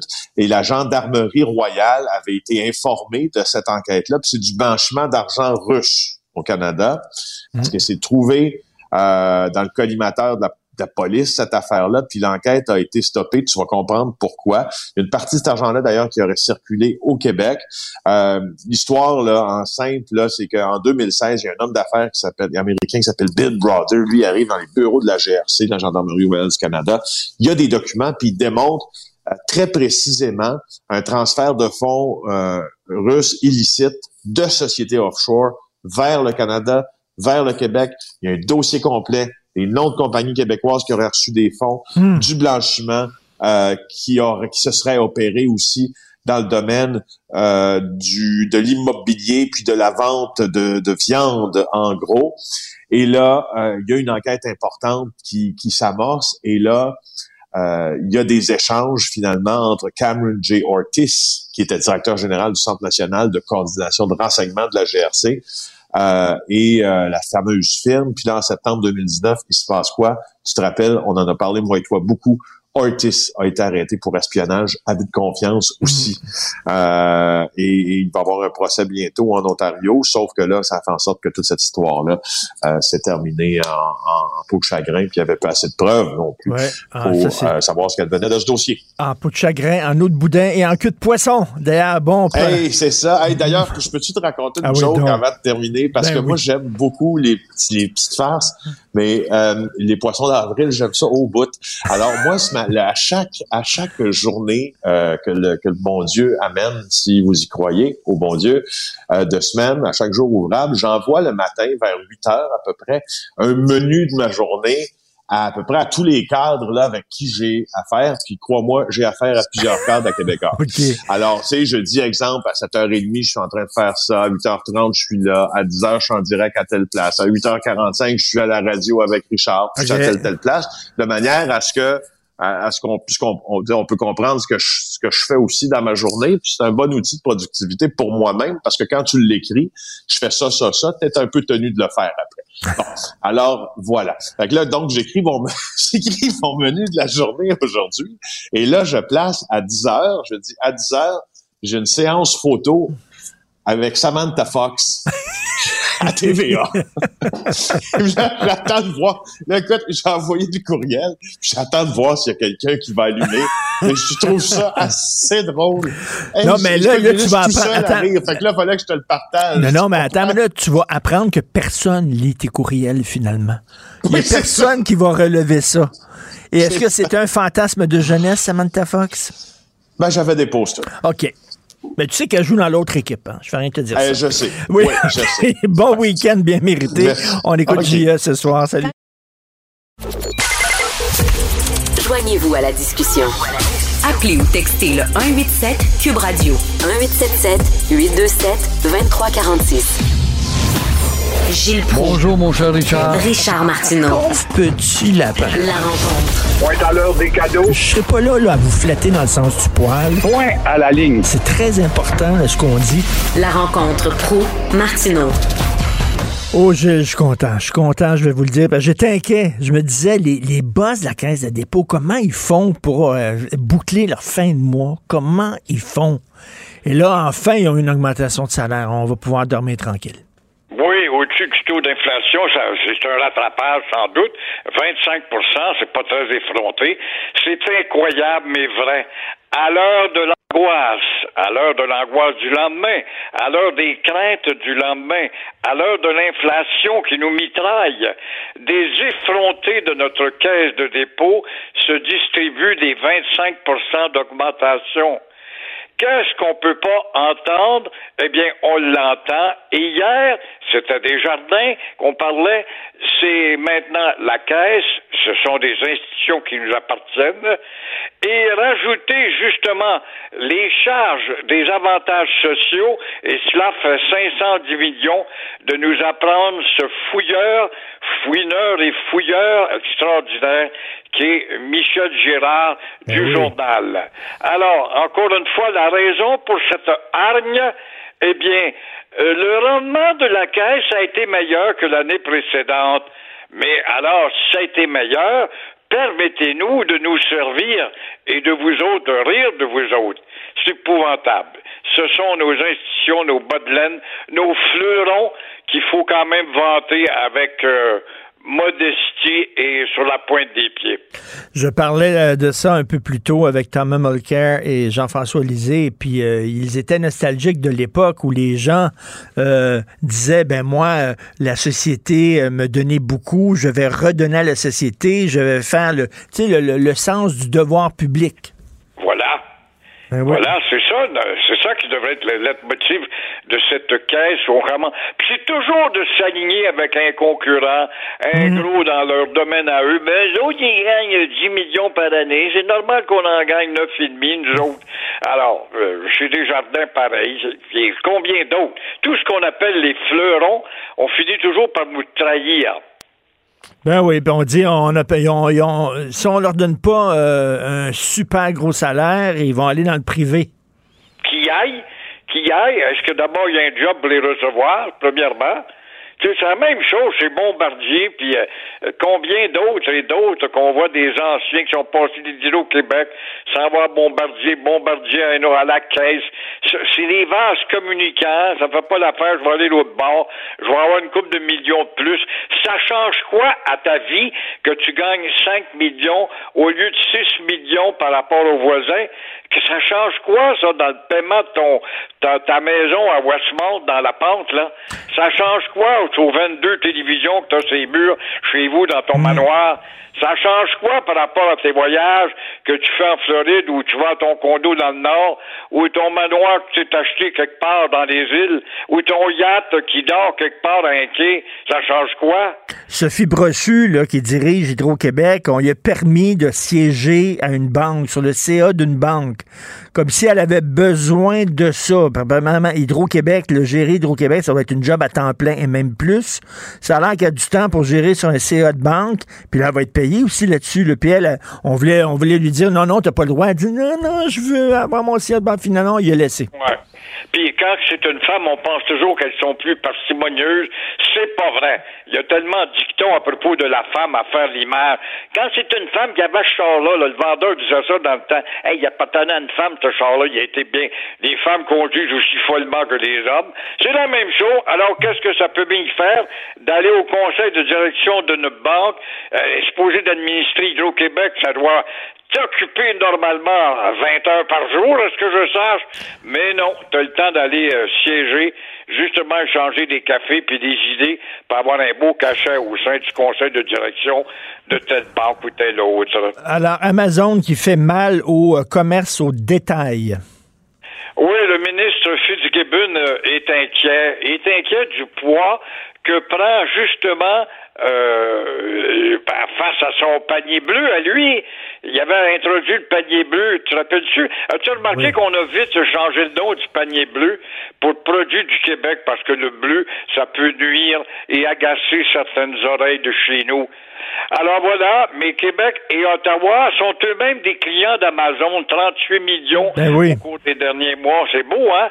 Alors, au point de se créer une dépendance, on est rendu dépendant d'Amazon. Ils sont tellement rapides pour nous livrer chez nous à la porte. Alors, puis tous des Anglais qui se livrent sur le dit en passant. Il n'y en a pas deux qui parlent français là-dedans, mais ça, c'est pas grave. C'est un menu détail de fanatique, ça. Mais euh, toujours est-il que Québec a quand même donné justement des congés fiscaux de 15 ans à Amazon, sans savoir si Amazon paye de l'impôt. Ça que Fitzgibbon ne sait même pas. Alors, si on va en connaître plus, on écoutera ce soir JE. Et en attendant, ce sont les petits commerçants du Québec qui se font faire mal au rein. Euh, Aimez-vous ça, vous magasiner? J'imagine mal Gilles Proux passer ses samedis au Carrefour Laval. Le lundi plutôt au Mike Champlain. J'en profite pour arrêter chez Laurent Sacon, prendre un cornet et relaxer parce que c'est plein de petits vieux à la retraite. Puis, hey, Prou, que tu fais ici? Alors, je m'assois que jour, je prends un café, me voilà dans le club des vieux. Le- la crème glacée au chocolat de Laurent Secor est bonne en tabarnouche. Ah, il y a pas de... Attention, tu fais de la pub, là, mon cher Oui. Richard. Mais la crème glacée à l'érable, oh, maudit qu'elle est bonne. Et euh, euh, euh, ben, Marine Le Pen qui euh, chauffe les fesses d'Emmanuel Macron en France. hein?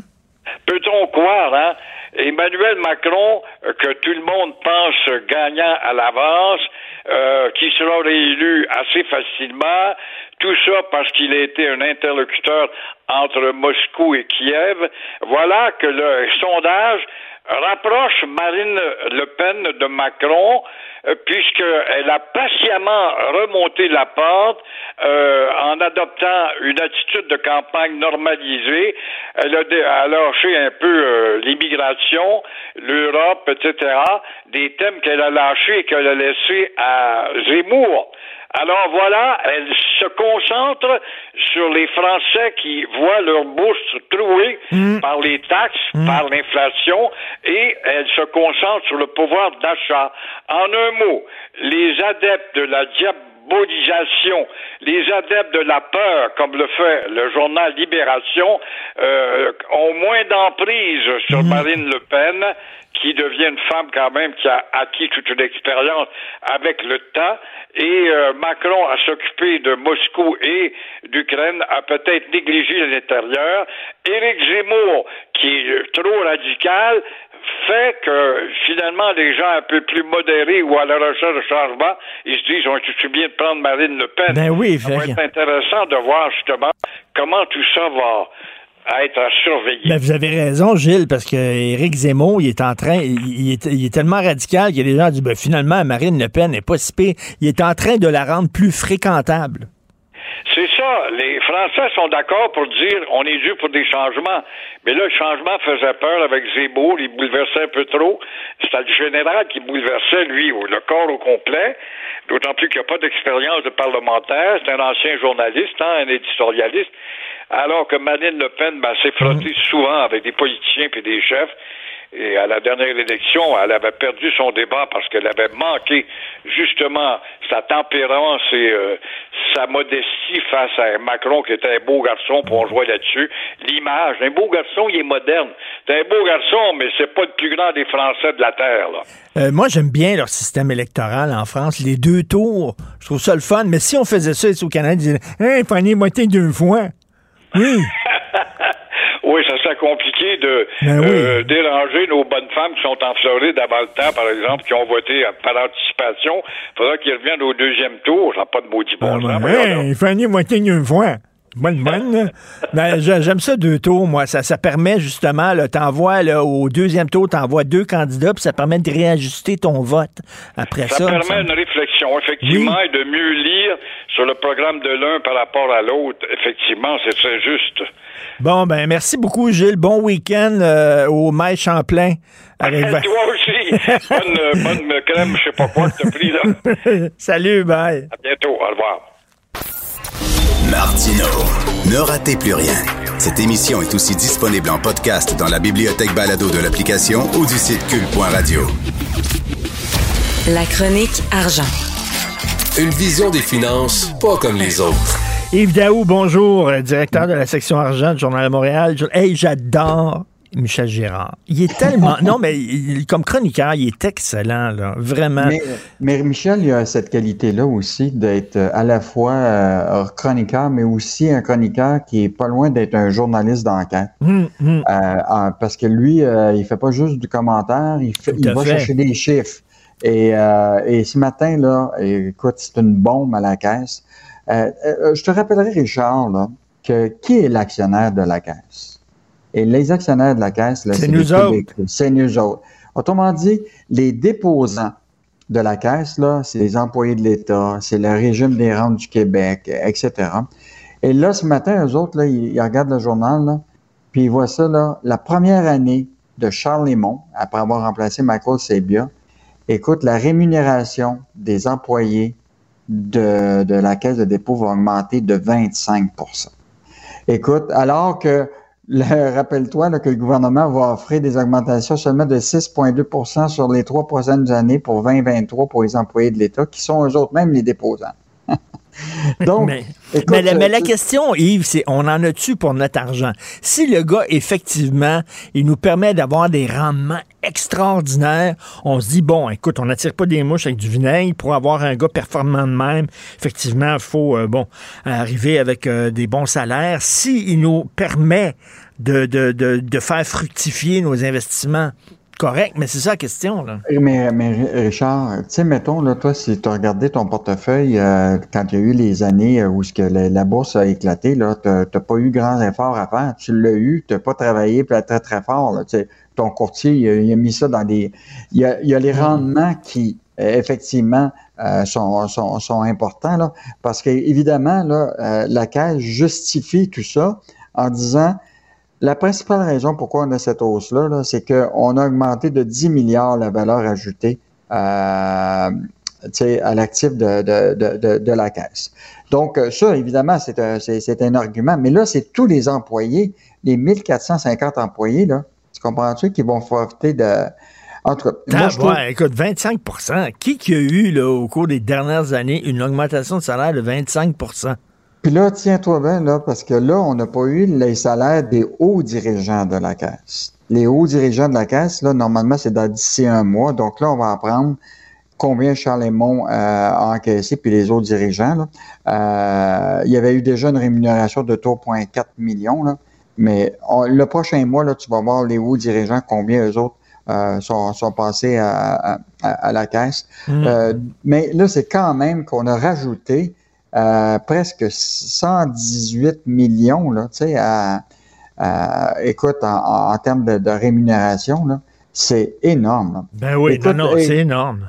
Et là, tu sais, où ça s'arrête, puis là, tu as le contraste, tu, tu vois dans le journal ce matin, à gauche, tu as la rémunération qui explose, puis à droite, tu as l'article sur le salaire minimum qui va augmenter de 14,25 au, euh, le 1er mai, Mm. mais que 15 piastres de l'heure, là, vous allez devoir attendre en 2023. Fait qu'on a, on a, on dirait qu'on est revenu à cette espèce de contraste là, d'une richesse incroyable, tu comprends-tu? Puis de l'autre côté, le monde qui tire le yard par la queue Mhm. avec l'inflation, puis des, des hausses de salaire tu sais, de 2, 3, 4, 5% euh, Moi, je trouve que c'est c'est pas un bon message à donner.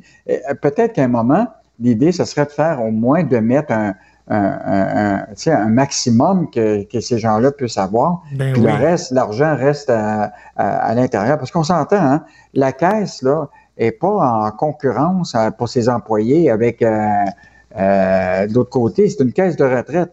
Puis, euh, puis là, l'idée, là, c'est qu'ils peuvent, tu sais, il y en a du monde euh, qui peuvent travailler, ils sont pas dans un contexte de concurrence énorme, là. Non, Donc, non, euh, effectivement. Puis, tu sais, si l'économie va bien, puis, tu sais, tout- la caisse met son canot dans l'eau. Puis, si l'économie va bien, ben, le niveau de l'eau du lac, il monte. Fait que là, c'est, tu sais, c'est, est-ce que c'est vraiment grâce à eux ou c'est parce que l'économie en général va bien? C'est une question qu'on peut se poser, mais c'est vrai que 25% c'est énorme. Écoute, Yves, là, je pensais que c'était fini, moi, l'époque où on publiait des fausses nouvelles dans le journal parce que c'était le 1er avril. Parce que je le crois pas, moi. Québec ouvre les vannes des travailleurs étrangers. C'est un poisson d'avril, ça. C'est pas vrai, ça. Ah non, c'est vraiment vrai. Puis là, l'idée, c'est que ce qui est, ce qui est intéressant, c'est qu'au départ, on avait limité le nombre de. D'abord, c'était des professionnels. Tu comprends-tu? Juste ceux de haut niveau, là, qui pouvaient. Mais là, la réalité que frappé le Québec, c'est qu'on a besoin de main-d'œuvre pour faire des jobs de base, là. Tu sais, travailler à boulangerie, chez le boucher, opérateur de machine. Écoute, on manque de monde. Alors là, euh, on avait seulement un certain nombre de postes disponibles ou de métiers qui étaient disponibles pour le programme temporaire des travailleurs étrangers. Mais là, la liste, là, qu'on avait augmenté à 32 métiers, est rendue à 65 métiers. Wow. Donc là, on va avoir besoin des, travailleurs étrangers temporaires là, le plus rapidement possible dans 60 corps de métiers. Ça veut dire qu'il manque de monde partout. Écoute, euh, d'un vendeur, les serveurs, les bouchers, les guides touristiques, les commis de banque. Écoute, on est vraiment, tu sais, euh, euh, on avait 200 000 postes, plus que 200 000 postes vacants au Québec. Ben oui. Donc, donc grosse nouvelle hier, là. Mais là, la question, c'est que. Mais non, mais la, question, c'est que, oublie pas, une fois que tu as, décidé que c'est ces corps de métier-là, il faut que tu traites les demandes. Et tu connais notre ministère de l'Immigration au Canada, là? C'est tout croche. Ben, écoute, les, délais, là, déjà, là, il y a des agriculteurs là, qui attendent des semaines, puis ils ne savent même pas s'ils vont avoir encore les travailleurs qui ont demandé depuis plusieurs, un plus qu'un an pour travailler dans les champs cet été. Tu sais. Fait que euh, le ministre de l'Immigration, notre cher ami euh, unilingue Sean euh, Fraser, j'espère qu'il va se grouiller le, le, derrière parce que là, écoute, là, c'est vraiment sérieux. Là. La, la saison, le maraîchage commence. Là. Ben oui. Il y a des délais incroyables. Non, non, j'espère que ça va bien fonctionner parce qu'il y a justement une copropriétaire d'une boulangerie qui dit, euh, qui dit on a essayé ça, nous autres, le programme fédéral, c'était tout croche l'année passée. Derrière, la boulangerie s'appelle la petite cochonne. c'est tout un nom, ça, la petite cochonne. Ça devrait déjà attirer du monde. Mais ben oui, on va à la petite cochonne. Alors, euh, vraiment, qu'est-ce qu'on va pouvoir lire ce week-end dans la section argent? Bon, parlant de richesse, euh, Richard, euh, tu, ça, tu, vas adorer ce dossier-là qu'on a fait de huit pages dans le journal du samedi. Là. Écoute, durant la pandémie, là, l'appétit pour les maisons de luxe au Québec n'a pas freiné, pas du tout, du tout, du tout. Écoute, pendant la période de pandémie, là, écoute, ça a presque doublé les ventes de maisons de 4 millions et plus au Québec. Wow. et donc, euh, là, on vous dit, c'est qui ces acheteurs-là qui, pendant la pandémie, ont acheté ces maisons de luxe? C'est dans quel coin, ça, j'imagine? C'est sa montagne, Westmount, tout ça? Ben, à peu près, tu as trois grandes régions. Là. Ben puis je te laisse les découvrir demain dans le journal parce que je ne vais pas tout te donner. Puis en plus, on va montrer aussi que même s'il y a eu beaucoup de transactions, en plus, il y en a beaucoup encore des, des, maisons de luxe de 4 millions et plus au Québec qui sont disponibles. Euh, donc, euh, si tu as, un petit côté euh, voyeur, là, ben, tu pourras regarder ça demain. Mais, tu sais, ça, ça, démontre très, très bien que, sais, quand on dit, la, moi, j'ai toujours aimé le slogan de la Banque Scotia, on est plus riche qu'on le pense. Oui, oui, oui, oui. Ben, il y en a qui sont plus riches que d'autres. Écoute, moi, j'aime ça marcher sur le Mont-Royal, là, euh, et, des fois, il y a des cabanes. Tu dis, qui demeure dans ces cabanes-là? Des affaires hallucinantes. Ça a le château de Poudlard dans, euh, dans Harry Potter. Des trucs incroyables qu'on soupçonne pas qu'il y a au Québec. Donc, on va regarder ça demain. Mais Richard, pourquoi toi, tu aurais besoin de six salles de bain? non, mettons, même là, mettons là que, oui. mettons là que c'est un couple, deux enfants. Ben six salles de bain. Je sais pas. J'ai aucune idée. Peut-être pour le pitou. Et combien de steaks tu peux manger dans une journée? je, je, sais pas. Euh, ouais. il, y a il, y a un moment où que, tu, te dis, là, cette richesse-là est, souvent extravagante. Bon, écoute. Oui. Euh, ce qu'on souhaite, c'est que tous ces gens-là qui sont riches payent leurs impôts au Québec. En tout cas, on voudrait tous rentrer dans ces maisons-là puis voir que ça ressemble. À quoi ça, à quoi ça ressemble, ces grosses cabanes-là? Moi, je me promène, je regarde de l'extérieur. J'aimerais ça rentrer. Je pense que je vais dire, je, vais- je vais me faire passer pour un gars qui fait euh, des, recherches de location pour les films. Hey, je peux-tu rentrer chez vous? Je on cherche un endroit où tourner pour un film. Pas vrai, pas en tout. C'est même parce que tu veux saigner. Merci beaucoup, Yves. Hey, salut, bon week-end. Salut, On bon week-end. Richard Martineau. Les commentaires haineux prennent certains animateurs. Martineau s'en régale.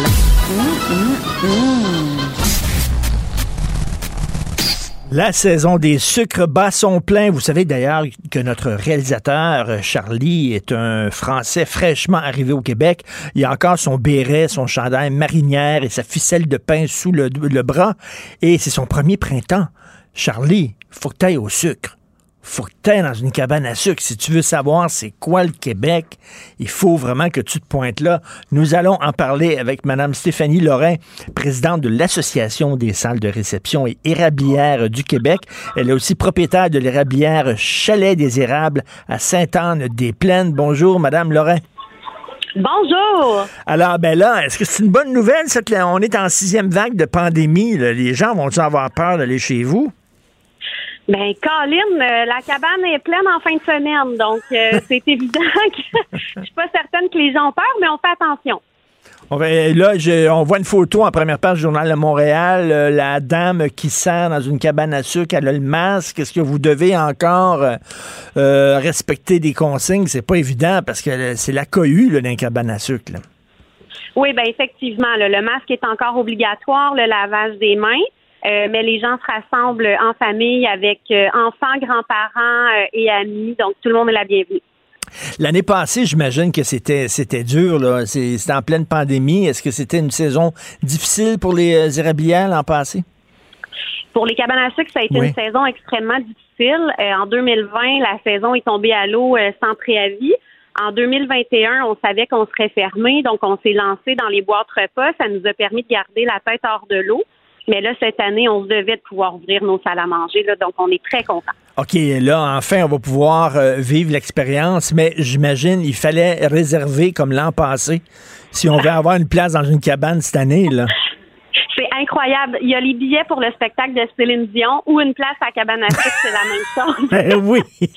Ah, c'est fou. Nous, on a des listes d'attente. Les gens euh, sont- se mettent sur des listes d'attente puis attendent qu'il y en ait qui cancellent ou qui reportent. Euh, donc, on est booké deux, trois semaines d'avance. Il y a beaucoup de cabanes Ah oui. qui sont même complets pour toute la saison. Euh, donc là, à ce moment-là, les gens se rabattent sur les boîtes repas pour vivre l'expérience parce qu'on offre encore une formule hybride cette année, les salles à manger et les boîtes ma cabane à la maison. OK, puis les boîtes repas, euh, on annonce beau demain. On, va pour- on pourrait les manger sur place, dans- sur une table de pique-nique? Ben, en fait, les gens commandent leur boîte repas, viennent la chercher à la cabane, mangent une toquette de tir, puis vont ensuite déguster leur repas chez soi euh, avec leurs amis. C'est des boîtes prêtes à manger, simplement à réchauffer. Euh, beaucoup de cabanes à sucre offrent ce service-là encore cette année. Ah, j'ai le goût de me taper à la tête ces murs. J'ai oublié de réserver complètement pour cette année. Ça doit être plein, plein, plein. Les listes d'attente, c'est quoi? C'est 50 personnes, 60 personnes? Ah ben non, en fait, c'est des- des- je sais pas, moi, ma cabane à sucre, je dois avoir des milliers de personnes sur la liste d'attente pour ce Oh! week-end.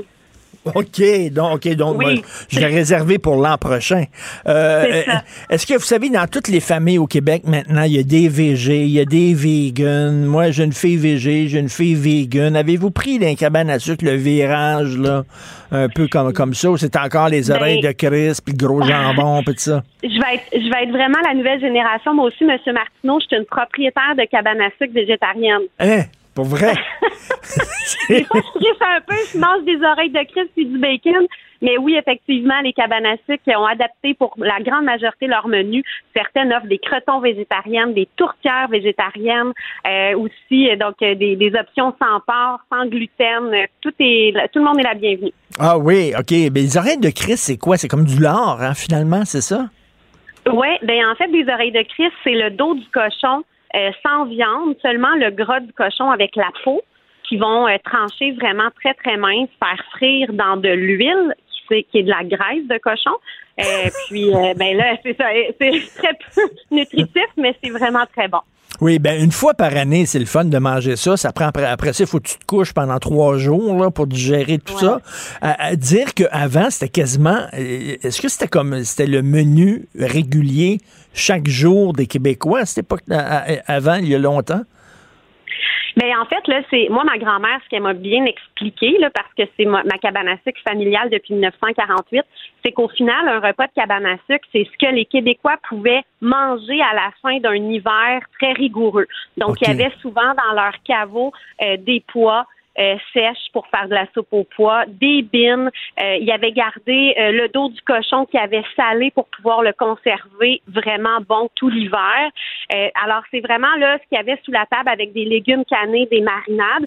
Puis ben c'est ce qu'ils mangeaient à la fin d'une d'une bonne récolte d'eau d'érable parce que c'est ce qui restait avant le début des nouvelles récoltes. Donc de là vient le repas de cabane à sucre. Et est-ce qu'il y a quelque chose qui a changé aussi? Moi, je me souviens des souvenirs d'enfance de cabane à sucre, là, quand j'allais avec mes parents. Il y en avait tout le temps qui, qui buvaient trop. Là. Tu sais, ils tombaient dans la bière puis dans le cidre. Là, puis des fois, ça finissait mal. Ça, j'imagine que ça a changé, ça aussi. Là. Ben, en fait, je pense que la cabane à sucre va toujours rester un endroit où les excès sont permis. Euh, les excès de sucre, les excès de nourriture et oui, parfois les excès d'alcool, euh, c'est pas impossible. Mais, mais je trouve qu'on on vit dans une société tellement aseptisée. Tout le monde fait attention, tout le monde va au gym, tout le monde va. Puis là, les cabanes à sucre, c'est genre, on se lâche. On se lâche, là, on, on enlève la ceinture, là, on porte, des on porte un pantalon un peu plus slack, là, puis ouais, on mange. On a du fun. Ouais.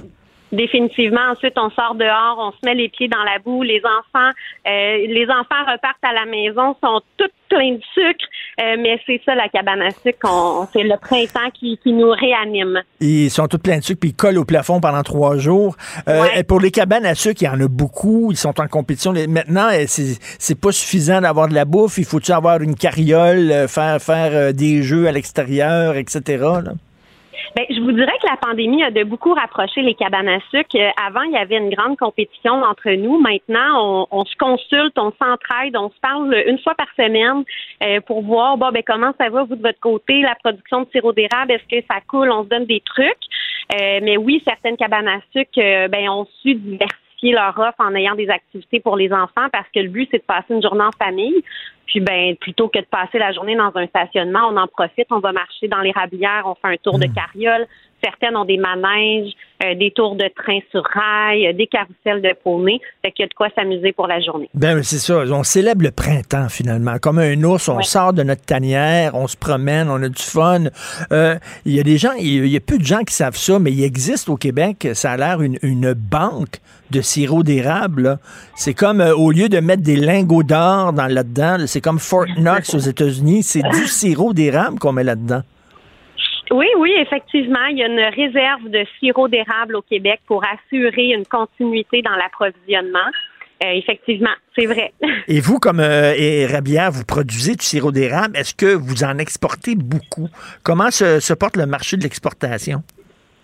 Bien, en fait, les cabanes à sucre du Québec, pour la grande majorité d'entre nous, on produit du sirop d'érable qu'on se doit de servir sur nos tables ou bien sur notre neige. Alors, euh, on n'exporte pas notre sirop d'érable, on le produit pour notre clientèle euh, qui viennent ici sur place. Mais oui, il y a des producteurs acéricoles qui, eux, exportent. Cette année, la production de sirop d'érable s'annonce vraiment très bonne. L'an passé, on a eu les cabanes à sucre du Québec des difficultés parce qu'on était fermé, mais en plus de ça, on n'a pas eu un beau printemps. La production de sirop d'érable s'est avérée être tout au plus 25% de ce qu'on s'attendait. Donc, ça a été un- une saison vraiment très difficile. Là, pour cette année, nos salles à manger sont ouvertes, on fait les boîtes repas, puis en plus de ça, la production de sirop d'érable va bon train.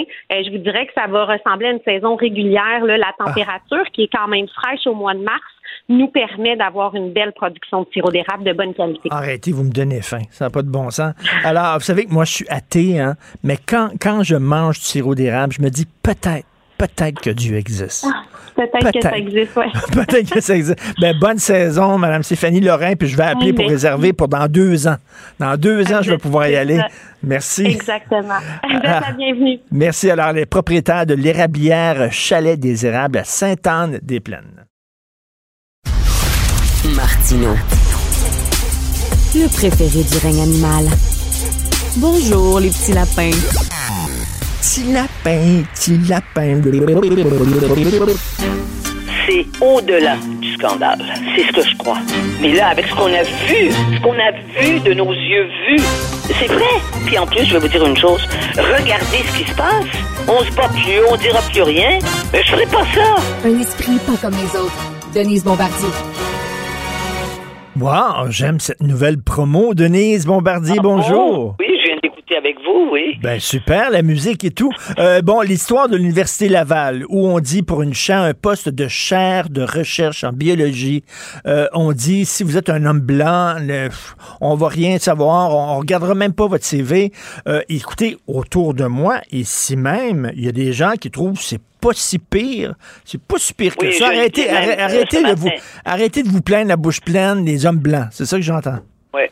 Et je, je lisais ce matin que, dans- pas plus tard que, euh, pas, pas ailleurs que dans notre journal, nous avons une collègue qui dit, une consoeur, qui dit, mais ça fait 2000 ans que les hommes blancs nous explosent. Mais il y a 2000 ans, voulez-vous me dire quelle était la couleur des hommes? C'était quoi, ça, l'homme blanc? Je veux dire, il y avait des, il y avait, il y a eu certainement des Vikings à une certaine époque, mais, mais, mais, mais il y avait des jaunes, euh, il y avait, il y avait des bruns, il y avait des noirs. Euh, la, la notion de l'homme blanc telle qu'elle est utilisée de nos jours, est-ce qu'un homme euh, qui vient d'Afrique du Nord, euh, donc euh, qui a des, une descendance arabe ou juive, est-ce que ça, ça fait partie de l'homme blanc, ça?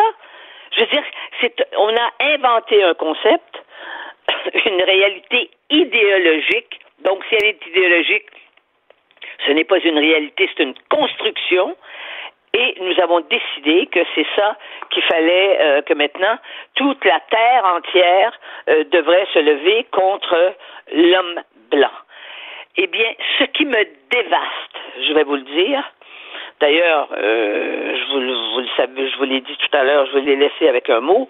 Euh, La semaine, cette semaine, j'ai pris, j'ai pris congé parce que il y a comme une sorte, à un moment donné, de, vous savez, quand l'irritabilité, elle est, elle est, euh, elle, elle existe même dans nos rêves, euh, même, même la nuit, parce qu'on on fait des rêves qui sont irritants. euh, je me suis dit, je vais prendre un peu de distance. Et je dois dire que ça m'a fait du bien, mais en même temps, ça m'a fait du bien, c'est-à-dire ça m'a permis de reprendre mon souffle. Mais je ne sais pas comment on peut arrêter cette déferlante. Moi, j'appelle ça la déferlante hein, anti-homme qui existe en Occident.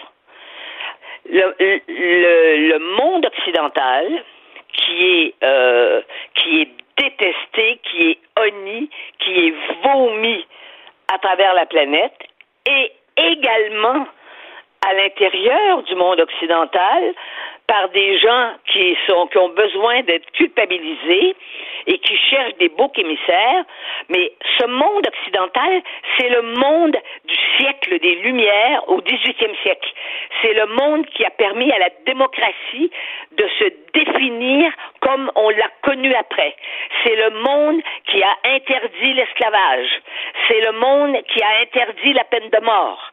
C'est le monde qui a, euh, qui a, qui a révélé la liberté, l'égalité et la fraternité.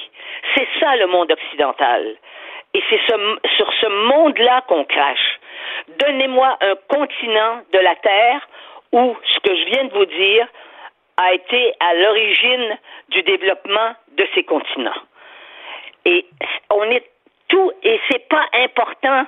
Les gens ne le savent pas. Quand on dit ça fait 2000 ans que l'homme blanc nous exploite, mais c'est de là, mais c'est une, c'est une imposture intellectuelle que de dire ça. C'est d'une ignorance intellectuelle. Et ça correspond à l'époque d'aujourd'hui. Que là, on, on écarte l'homme blanc, vous me direz, en plus de ça, les directives de l'Université Laval, vous- on, on- on le sait maintenant, c'est ça le scandale. C'est que ça vient d'Ottawa et eux ont décidé que pour la diversité, n'est-ce pas, ils vont, ils ne financent que ça. On interdit aux hommes blancs qui font des études d'avoir, d'avoir accédé à les postes. Mais, mais c'est que l'homme blanc, l'homme blanc aujourd'hui, le jeune, là, le jeune qui a 25 ans, 30 ans, euh, qui veut avoir une chair. Lui, il est pas responsable de ce qui s'est passé au cours des 2000 dernières années. Lui, c'est un jeune qui, qui a travaillé fort, qui a une expertise, qui a eu des bonnes notes et qui veut avoir un poste et qu'on arrête de dire que lui va payer à cause de ses arrière, arrière, arrière grands-pères. À un moment donné, là, ça pas Non, mais en, mais en même temps, ce que je suis en train de vous expliquer, c'est qu'il y a, y a, il faut créer des boucs émissaires. Et les boucs émissaires, c'est les hommes des siècles, tous les siècles passés. Ça ne veut pas dire on s'est battu pour l'égalité entre les hommes et les femmes parce qu'il n'y avait pas d'égalité dans nos sociétés, mais de toute façon, il y a des pays sur la planète avec des, millions de gens où l'égalité entre les hommes et les femmes n'existe pas. Tous les pays euh, euh, musulmans sont des pays où la femme n'est pas l'égale de l'homme. Mais on ne vise pas ces hommes-là, on vise l'homme blanc. Parce que ces hommes-là, en général, ils sont pas blancs, par- comme par hasard, ils sont bruns. Alors donc, on parle pas des talibans, là. Hein? Mais, mais, mais Là, Denise, des- Denise, là, je, je me fais l'avocat du diable. là. Eux disent euh, il y a des groupes qui sont sous-représentés euh, parce qu'ils ont été discriminés à travers l'histoire. Donc, il faut adopter des mesures, oui, peut-être extrêmes, pour corriger ça. Euh, vous en Mais pensez on quoi? ne peut. je- ce que je pense, c'est que c'est au mérite.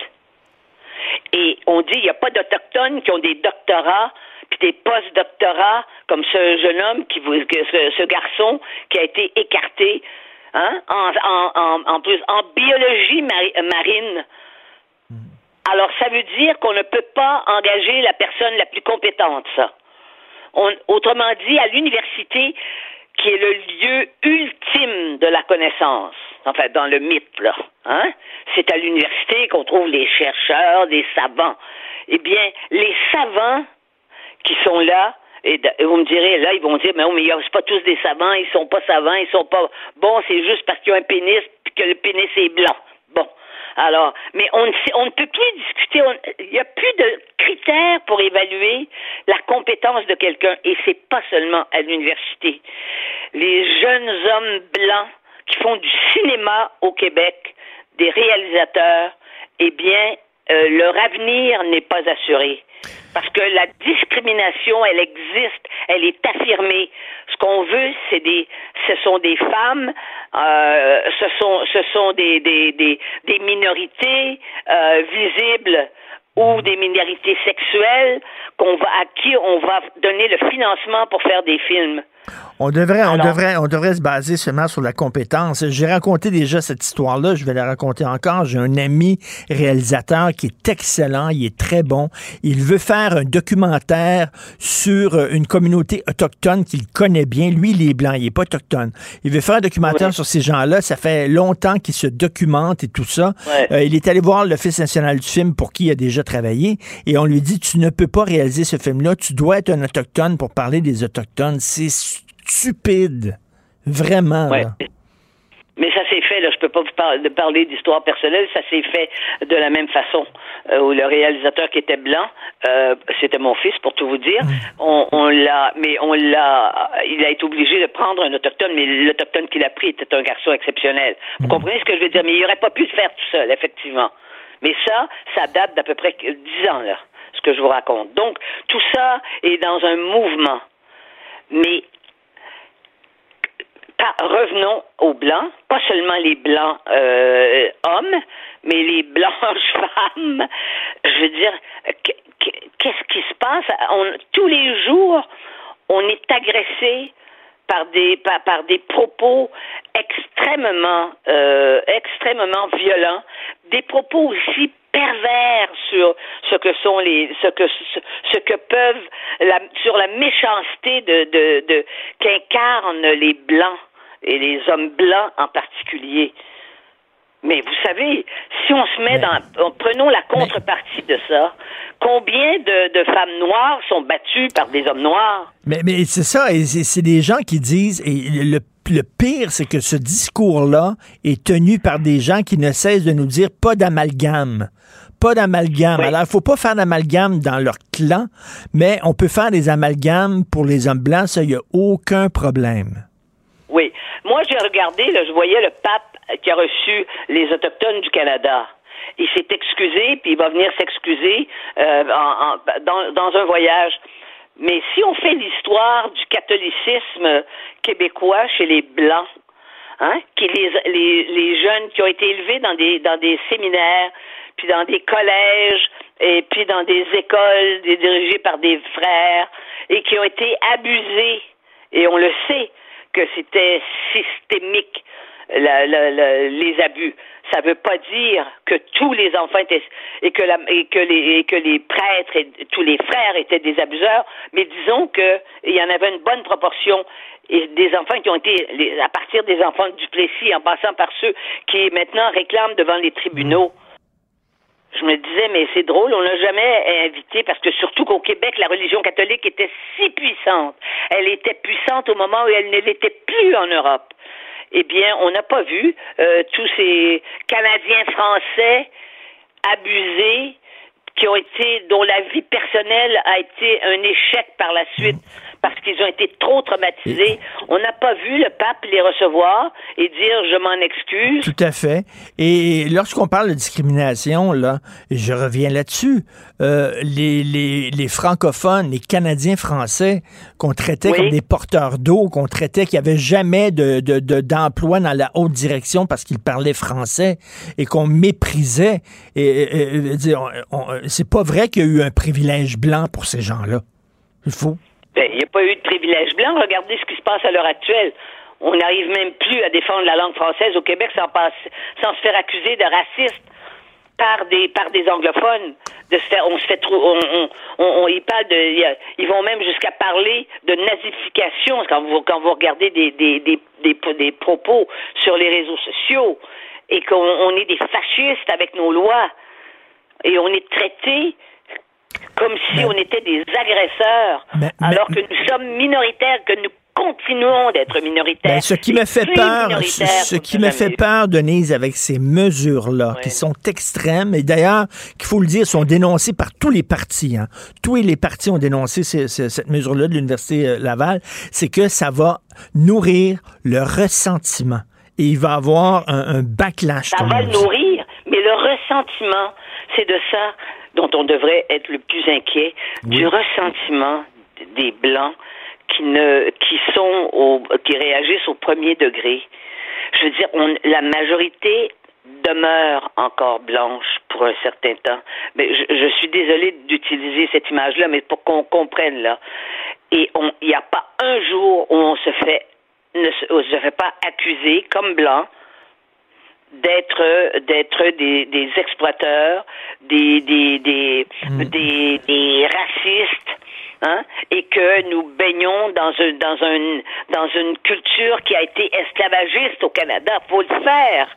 Ben oui, euh, ça, Hein? ça, ça aussi. Là, qu'il n'y a pas eu des esclaves au Canada, mais il faut le faire. On parle comme si on était aux États-Unis. Exactement. Et aux États-Unis, et aux États-Unis, si l'esclavage a disparu, c'est parce que les no- il y a des Noirs qui se sont battus, des héros noirs. Mais il y a eu à côté d'eux pour les aider, parce qu'à ce moment-là, c'était pas évident. Il y a eu des blancs exceptionnels et remarquables. Ben, Denise, on regarde tellement Netflix qu'on pense que ce qui se passe aux États-Unis, c'est notre réalité. On pense qu'on vit Ben oui. en Alabama et au Texas. Non, on vit au Québec, mais on l'oublie de plus en plus. Ben, merci beaucoup, Oui, Denise, pour ça. Merci. Euh, D'ailleurs, j'ai très hâte de vous lire lorsque vous allez reprendre la plume. J'imagine que vous allez traiter, aborder ce sujet-là aussi dans votre Oui, je la journal. semaine prochaine, oui. Ben, merci, Denise. Bon week-end bien mérité. Bonne journée. Merci Au beaucoup. revoir. Au revoir. Martino. Pour l'instant, nos avocats nous disent que tout est beau.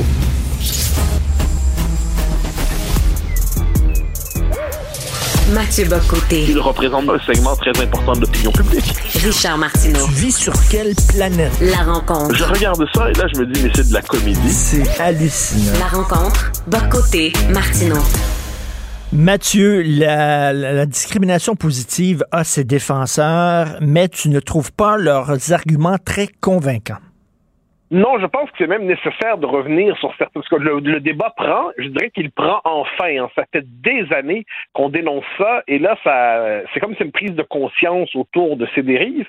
Et moi, ce qui- qui me frappe, c'est à quel point ces défenseurs répètent à la manière de formules obligatoires des thèses, des affirmations qui ne sont pas du tout fondées ni en sociologie, ni en histoire, ni dans une lecture un tant soit peu convaincante de la réalité, euh, ni même sur le plan des statistiques. Donc, je me permets d'en explorer quelques-unes avec toi pour, pour voir ça. Donc, par exemple, on va nous dire, j'ai lu ça ce matin, je ne sais plus trop où, on va nous dire l'homme blanc a, a dominé le crachoir depuis 2000 ans et puis il est temps aujourd'hui, s'il n'avait pas dominé le crachoir, s'il n'avait pas dominé toutes les places depuis 2000 ans, il ne serait pas nécessaire aujourd'hui de faire des mesures correctrices comme la discrimination positive. De quoi parle-t-on? Premièrement, si de- depuis 2000, euh, déjà sur le plan historique, la référence est faussée, l'histoire de la civilisation occidentale commence pas il y a 2000 ans, et elle ne se confond pas avec l'histoire de l'homme blanc. Et par ailleurs, et par ailleurs, ça c'est pas un détail à rajouter, eh bien, dans l'histoire du monde occidental, eh bien, les clivages n'ont pas d'abord été raciaux, n'ont pas d'abord été, euh, ils n'ont pas été, on pourrait dire, euh, ethniques et tout ça. Ils sont nationaux, sociaux, religieux et ainsi de suite. Donc, c'est une sorte de frappe. Puis par ailleurs, accessoirement, le monde occidental était, euh, c'était son espace de référence. Il y avait le, le- le monde euh, chinois, il y avait toute une série d'univers en tant que tel. L'Europe s'est déployée depuis cinq siècles, mais cela dit, l'homme blanc ne domine pas le monde depuis 2000 ans selon cette espèce de formule un peu simple.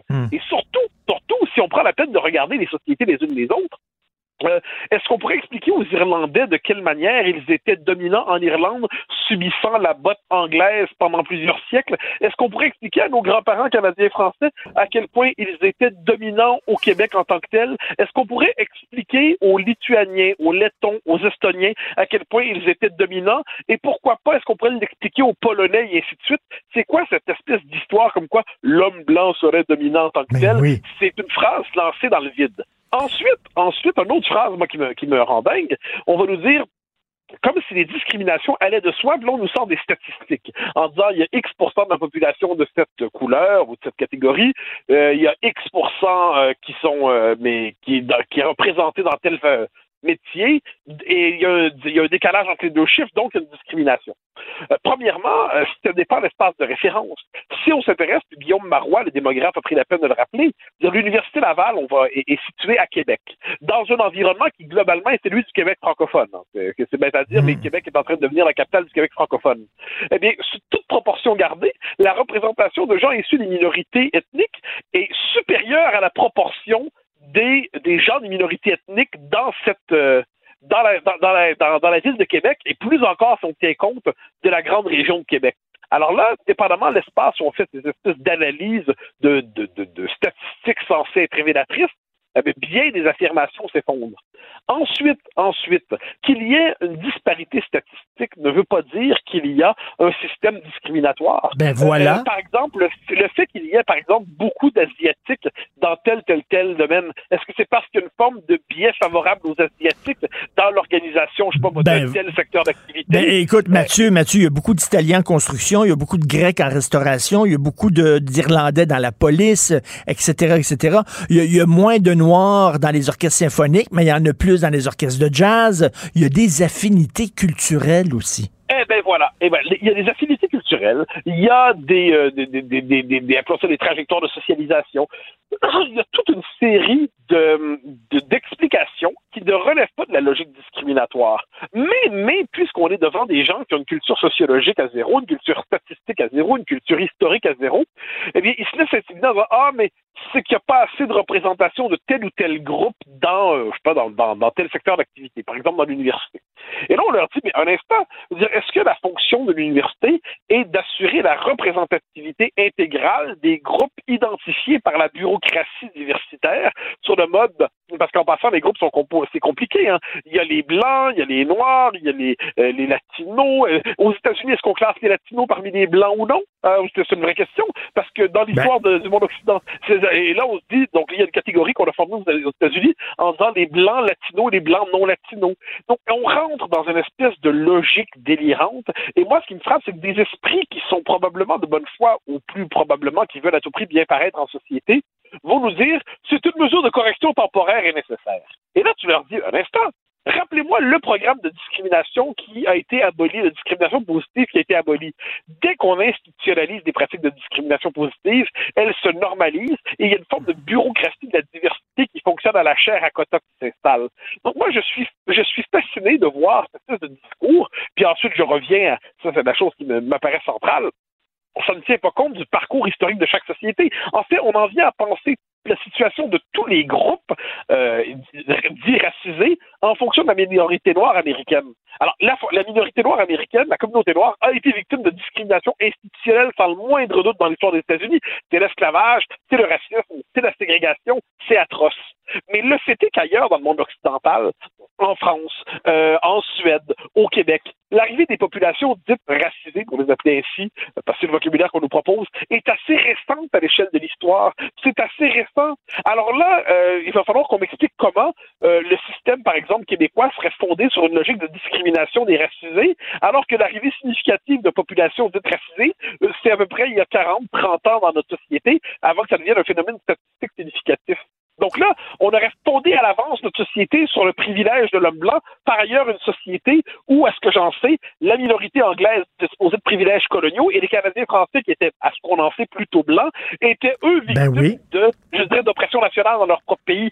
C'est, c'est fou, c'est, c'est bête. Ben oui, t'avais des blancs, t'avais des, t'avais des blancs oppresseurs et t'avais des blancs opprimés. Ben oui, non, mais évidemment. J'essaie de comprendre à ce moment-là. Puis en fait, je, je comprends. C'est l'inculture. Il faut dire pardonnez-leur. Ils ne savent pas ce qu'ils disent, ils ne savent pas ce qu'ils font. Euh, ils ont une culture limitée. Euh, quelquefois, leur culture, c'est généralement, euh, je sais pas moi, c'est des, séries Netflix qui regardent, qui consomment à répétition. Ils ont peut-être lu euh, un essai, je sais pas, de Martin Delvaux. Euh, ça peut quelquefois, ça peut donner, ça, ça, ça peut, ça peut donner des drôles d'idées. Bon, alors c'est Netflix plus, plus Delvaux. Euh, ça nous amène à quelquefois on se promène pour, pour, un- pour un sociologue ou un puissant analyste quand on lit ça. Mais, mais c'est terrible parce que là, ça fait qu'un discours mensonger fondé sur de fausses observations sur la réalité se normalise dans le discours public. Et puis là, ce discours-là devient obligatoire. Mais comment, comment une discrimination peut être positive? Là, c'est comme si tu disais esclavage positif, euh, violence positive. Euh, comment euh, on est contre la discrimination, point final. En tant que principe, on est contre. Eh bien là, on nous explique maintenant, là, les plus culottés vont nous dire non, non, non, mais ça, on n'est plus contre la discrimination. Il y a des discriminations qui sont légitimes pour permettre la représentation de. Puis il y a des- gens qui écoperont. Euh, et parce qu'ils sont déjà avantagés de manière institutionnelle. Donc ils s'écoperont, c'est comme ça, c'est pas très grave. Donc, on retrouve des fils de euh, qui vont nous dire ben oui, il y a des gens qui vont écoper, mais c'est comme ça, ils écoperont. C'est- la vie, on n'y peut rien. Euh, c'est que selon- et ça, c'est le principe de l'identité raciale. C'est fascinant. On oublie, soit dit en passant, que un, un- fils noir, entre guillemets, de la bourgeoisie va quand même être avantagé par rapport à un fils blanc de la classe ouvrière. Oups, mais les classes sociales ne sont plus importantes. Mais non. Mais là, on, légitime la discrimination, puis tout l'antiracisme américain contemporain. Donc le néo-antiracisme d'Ibrahim X. Kendi nous explique qu'il faut la discrimination positive, c'est ça la seule forme de politique d'équité. Ben oui, c'est et- ça la seule justice. Et, et Mathieu, je viens d'un milieu très pauvre, OK? Là, je viens de Verdun, le près de Pointe-Saint-Charles. Mon, mon père travaillait dans une shop. Là. Euh, moi, là, euh, penses-tu que je, je me disais dans ma tête, je peux devenir premier ministre parce que je suis blanc? Je me disais, ben non. Euh, veux dire, il n'y a rien qui m'encourageait à aller dans les études supérieures. De tous mes amis d'enfance, je suis le seul qui est allé à l'université. Le seul. Parce que tous ces gens-là sont devenus mécaniciens, travaillaient dans des shops, etc. Je suis le seul qui s'en est sorti, entre guillemets. J'avais pas de modèle vraiment autour de moi. J'avais pas beaucoup de livres à la maison et tout ça. Je veux dire, j'étais pas plus privilégié que n'importe qui d'autre, là. Non, mais, mais tu vois, et là, ça, c'est ce qu'on a un témoignage, je dirais par l'exemple, qui vient démonter toute cette espèce de discours qu'on nous inflige.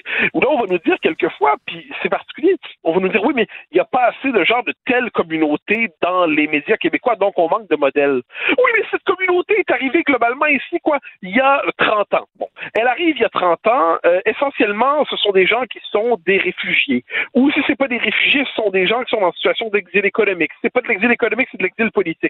Mais évidemment, pour qu'une communauté, entre guillemets, parce que moi, j'aime pas la logique communautariste, pour une temps qu'une communauté s'implante dans un pays, trouve le moyen de s'y installer durablement, développe les interactions sociales qui permettent de profiter de l'ensemble des interactions sociales, des avantages, euh, puisse créer ses propres modèles.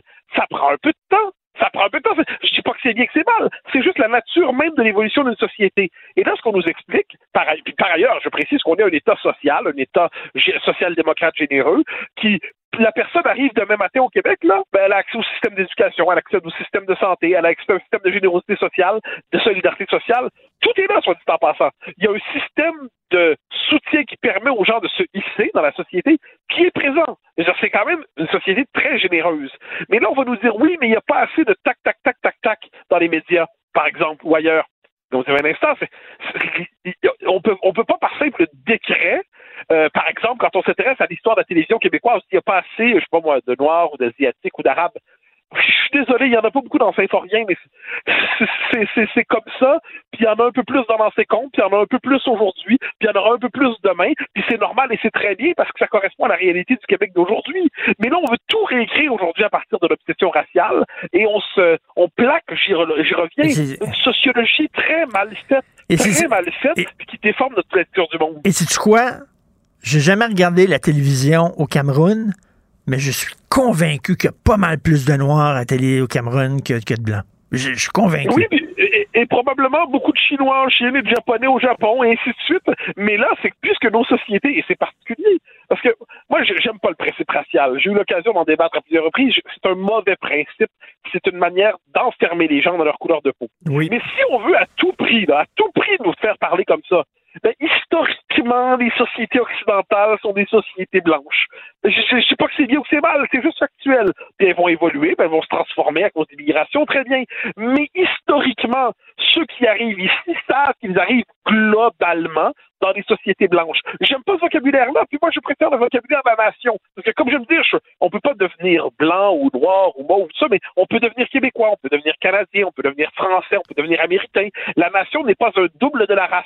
Mais si on veut à tout prix parler le langage de la race, il faut quand même rappeler, bon, les gens arrivent dans, un monde plutôt blanc, donc c'est normal que globalement la représentation de la société soit plutôt ressemble aux gens qui mmh. historiquement ont peuplé cette société. Puis disant cela, je sais que je vais me faire faire, je vais me faire tomber sur la tomate par des policiers du politiquement correct, mais pourtant, pourtant, s'ils veulent à tout prix parler ce langage-là, puis en fait, ils voient où est-ce qu'ils nous conduisent. Parce que quand on parle ce langage-là, ben, chacun s'enferme dans sa couleur de peau, et là, ça crée des conditions d'antagonisme, alors qu'il faut leur rappeler que le langage de la culture et de la nation rassemble.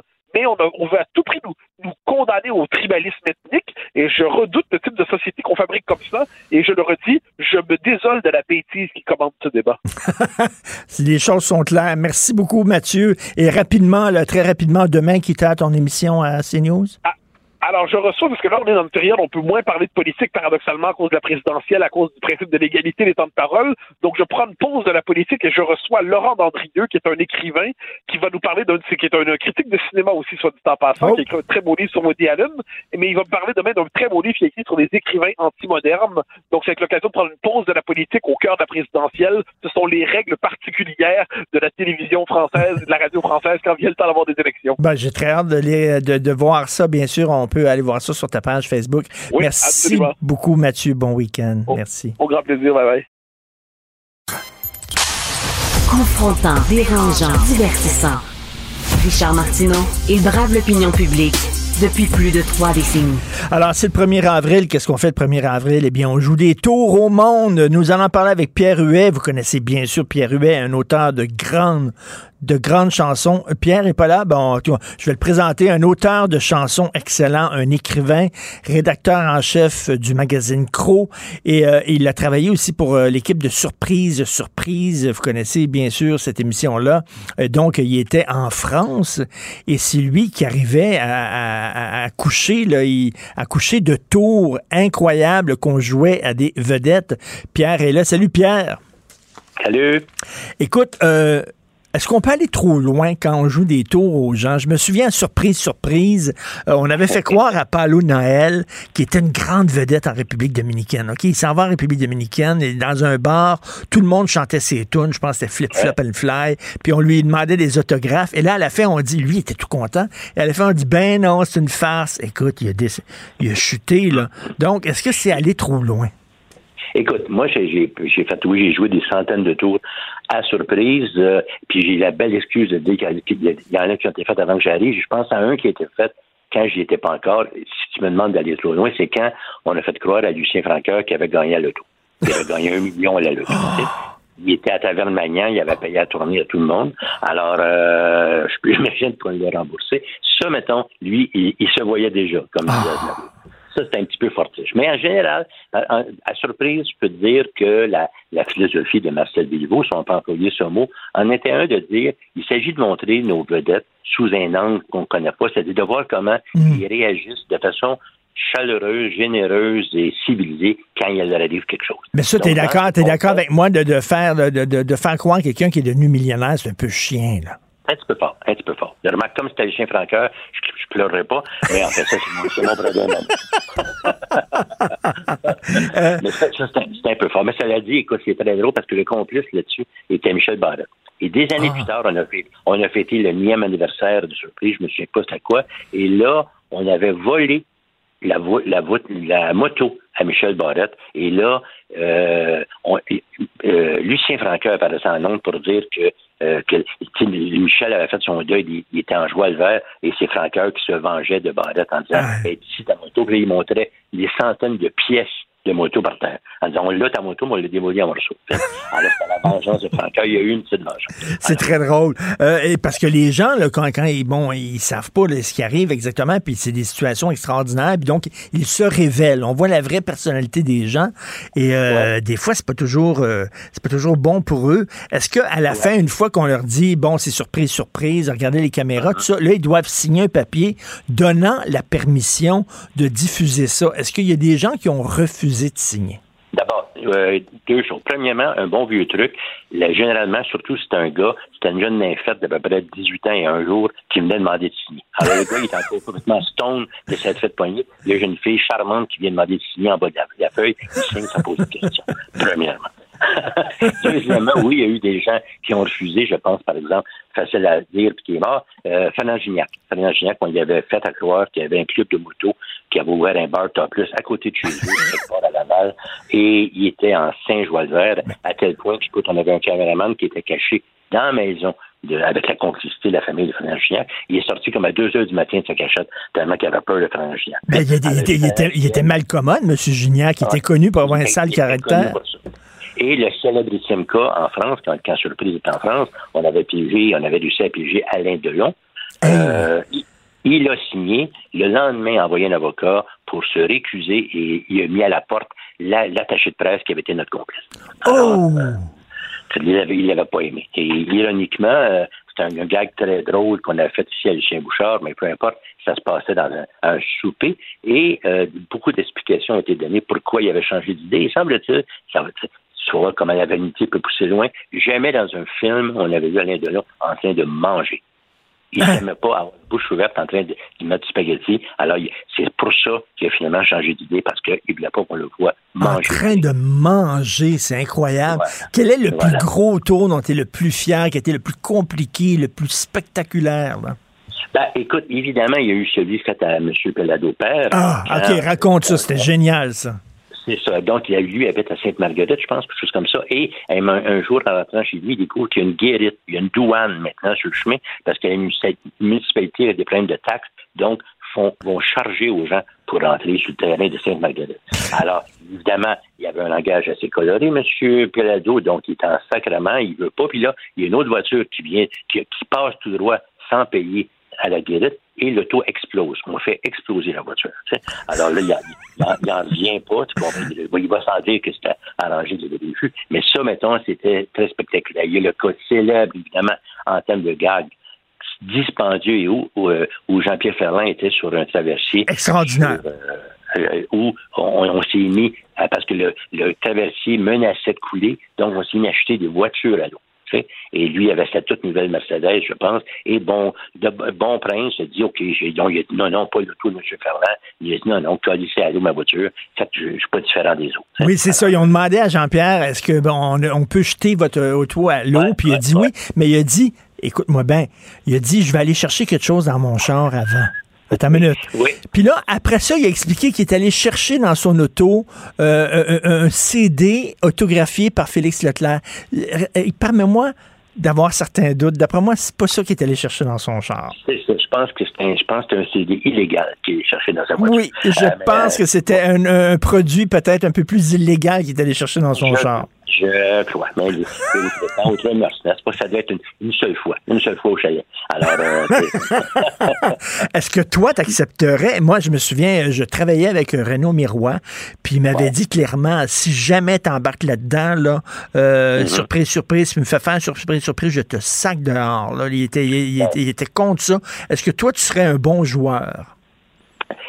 pour être, pour être piégé. Oui, pour être pense piégé. Est-ce que tu trouverais ça drôle ou tu dirais non, pas en tout? Ben, Écoute, je répète, comme je te dis, l'idée de Marcel Bilvaux était généralement que la, la- la personne parlait. Mais je te compte rapidement le gars qui était fait à euh, Gilles Vigneault. Gilles Vigneault habite sur- il est en quelque part dans- en campagne. Il y a des, des, des ormes magnifiques devant chez lui, pas loin. Et euh, depuis longtemps, il y a des, euh, des, des gens d'immobilier qui veulent couper les arbres pour faire une marina. OK, bon, peu importe. Et un jour, on y apprend que les le, le- le conseil de ville a accepté, les arbres vont être coupés, il est furieux, il, s'en va là, et son propre fils est grimpé à 50 pieds des airs, attaché après un des arbres, pour qu'on les abatte. Alors là, c'est magnifique, c'est magnifique. Et là, le promoteur arrive avec ce qu'on appelle un cherry picker, c'est l'espèce de machine qui te permet de grimper haut dans les arbres, et il s'en va offrir 100 pièces au fils de Vigneault pour qu'il descende de là. Et là, Vigneault éclate. Et il dit, monsieur, on ne corrompt pas un enfant. Autrement dit, Vigneault, qui ne s'est pas filmé, réagit en grand seigneur comme on estime que Gilles Vigneault est. Tu comprends? Wow. Si c'était mis à hurler, à sacrer comme un bûcheron, on aurait été déçus. Mais Gilles Vigneault a été à la hauteur d'homme, à la hauteur de ce que Gilles Vigneault est à nos yeux. En toi, c'est ce que j'appelle un gag qui fait que la personne paraît bien. Ben oui, mais, mais c'est- y a- y a- tu sais- que dans ce milieu-là, il y, a- il y a beaucoup d'hypocrisie. Il y a des gens qui ont l'air bien gentils, puis finalement, c'est des salauds dans la vraie vie. Alors là, euh, c'est c'est ça le danger, c'est que la personne se révèle dans sa véritable personnalité. Mais je vais te dire, je vais te donner un autre exemple, je ne nommerai pas la personne. Il y a un chanteur, pas Palo Nobel, pourtant qui sacrait beaucoup, mais un autre chanteur connu pour son langage ordurier. On, on le piège, un gars qui se met à dire diantre de, de chevalier, de, tu sais, qui parle pointu. Alors, qu'est-ce que ça veut dire? Ça veut dire que le complice, Il savait. c'est son agent, il avait prévenu. C'est ça. Ah. On rien faire contre ça. Jamais on a, passe-moi le jamais on a stagé un, gag à surprise. Jamais, jamais. Je l'ai fait 700, je pense, sur deux continents. Mais, tu as, toujours un complice qui soit l'épouse, le chum, le gérant et tout. Alors, quand subitement un artiste, un personnage public se met à agir dans un contexte comme ça, de manière tout à fait différente de ce qu'on s'attend, on a des doutes. Oh, c'est cheap, c'est vraiment cheap. En disant, Hey, je vais profiter de ça pour euh, euh, redorer mon image et tout ça. Écoute, c'est je t'entends, je t'entends Pierre raconter ces affaires-là, puis je me dis, eh, il faut, il faut ressusciter ce show-là. C'était trop bon. Ben, sais-tu quoi? Sais-tu pourquoi, c'est pas possible? C'est à cause, à cause de, de ce que j'ai dans. C'est à cause de, de mon téléphone, à cause des réseaux sociaux. Tu comprends-tu? Si un jour, écoute, j'ai participé à un gag extraordinaire où on piégeait quelqu'un en disant que la, la- la personne qui était dans le même petit avion que lui avait inventé, une machine à voyager dans le temps. Et, la, et, et littéralement, une une minute plus tard, il y a des F-18 qui entourent l'avion en disant Tel avion, identifiez-vous, ça fait un an que vous êtes disparu. Alors, c'est un gars absolument. Ben, voyons donc. Imagine que, tu es dans l'avion pour un petit soir, qu'est-ce que tu fais? Tu sors ton téléphone, puis tu vérifies, tu vérifies que le docteur Frankenstein qui est à côté de toi existe vraiment. Tu comprends-tu? La, la, c'est beaucoup, il y a beaucoup de situations de surprise qui ne, ne pourraient pas se passer aujourd'hui parce qu'immédiatement les gens vérifient quelque chose. Ouais, c'est- dommage parce que c'était le fun, cette émission-là. Et euh, tu dis que tu as pincé Alain Delon. Euh, c'est- C'est un des tops, peut-être euh, la plus grande vedette que tu Parmi Ouais, les grosses vedettes que tu as pincé quand tu étais en France, c'était qui? C'était Thierry Lhermitte. euh, Ah qui, était vraiment méga à l'époque. Et c'est un beau gars qu'on a fait ici, si ma mémoire est bonne, à Jean-Guy Moreau. C'est qu'un de ses amis qui dit Regarde bien le match de foot après-midi, tu vas me voir. Et le gars, effectivement, le, le, le, le chum de Thierry Lhermitte finit par traverser le terrain tout nu. Tu comprends-tu? À la TV, et Thierry Lhermitte, il, en- il a les jambes sciées, il n'en revient pas que l'autre ait fait ça. Et évidemment, tout ça est arrangé avec nos gars des Il a marché. Il a marché à fond, le gars. mais un jour, écoute, j'ai eu à rencontrer pour- on- curieusement, il était bon, il était, il était bon prince parce qu'on a eu un projet de faire surprise, surprise, le film et le principal actionnaire, français aurait été Thierry Lhermitte. Ah ben c'était, je l'ai déjà interviewé, c'était un bon Jack. C'est un bon Jack, Thierry Lhermitte. Eh ben merci d'avoir pris le. Puis, puis dans, dans ta vie de tous les jours, est-ce que tu te fais des détours à ta blonde ou à des gens autour de toi? Mais, mais si tu me donnes 30 secondes, je vais te compter celui que j'ai fait. Ah au collège, il y avait un gars que j'haïssais, je vais dire son nom après, il ne me pardonnera pas. Alors, j'avais piqué du papier, on était un collège jésuite, euh, des, des papiers du préfet, et on y avait écrit à- chez eux en disant que le lendemain, euh, qui était le 1er avril, c'était la marche des 10 sous. Alors, tous les étudiants devaient venir à pied se rendre au collège, et pour chaque kilomètre qu'il avait fait, il y a une compagnie qui donnait de l'argent à la marche des 10 sous. On était en cycle, le gars, il habitait, je pense, à Rosemont. Il avait marché à vers 40 km, il est arrivé à 3h30 l'après-midi, seul arrivé à cette heure-là. Alors, ça, c'est moi qui l'avais écrit à la Bob Rousseau, là où, là où tu es. Désolé. Moi, moi, j'étais jeune ado et euh, j'avais mis un bol de chocolat, là, des chocolats cassés, puis mes chums prenaient ça, tout ça, c'était des ex-lax. Ça, c'est sûr sont- ils s'en veulent encore. euh, Ça, c'est. Peu importe ce qu'ils sont rendus. Bon, alors, bon 1er avril. Merci beaucoup, Pierre, d'avoir pris le temps de nous parler. Merci, bonne journée. Salut, Pierre Huet, tout le temps un plaisir, un raconteur extraordinaire, Pierre. C'était le fun, surprise, surprise, vraiment. Je sais pas, euh, Benoît Dutrisac, qui aurait réagi comment si on l'avait pincé dans un tour à TV. D'après moi, il n'aurait pas été content. Donc, il va euh, venir tout de suite euh, à 11h. C'est notre rencontre. Merci beaucoup à toute l'équipe. Julien Boutillier, Florence Lamoureux. Merci beaucoup, Alexandre Moranville, Wallet, Maude Boutet, Luc Fortin à la recherche. Merci beaucoup. Charlie Marchand à la réalisation, à la régie qui va siffler demain parce que c'est le printemps. Passez un excellent week-end. On se reparle lundi 8h. Cube Radio.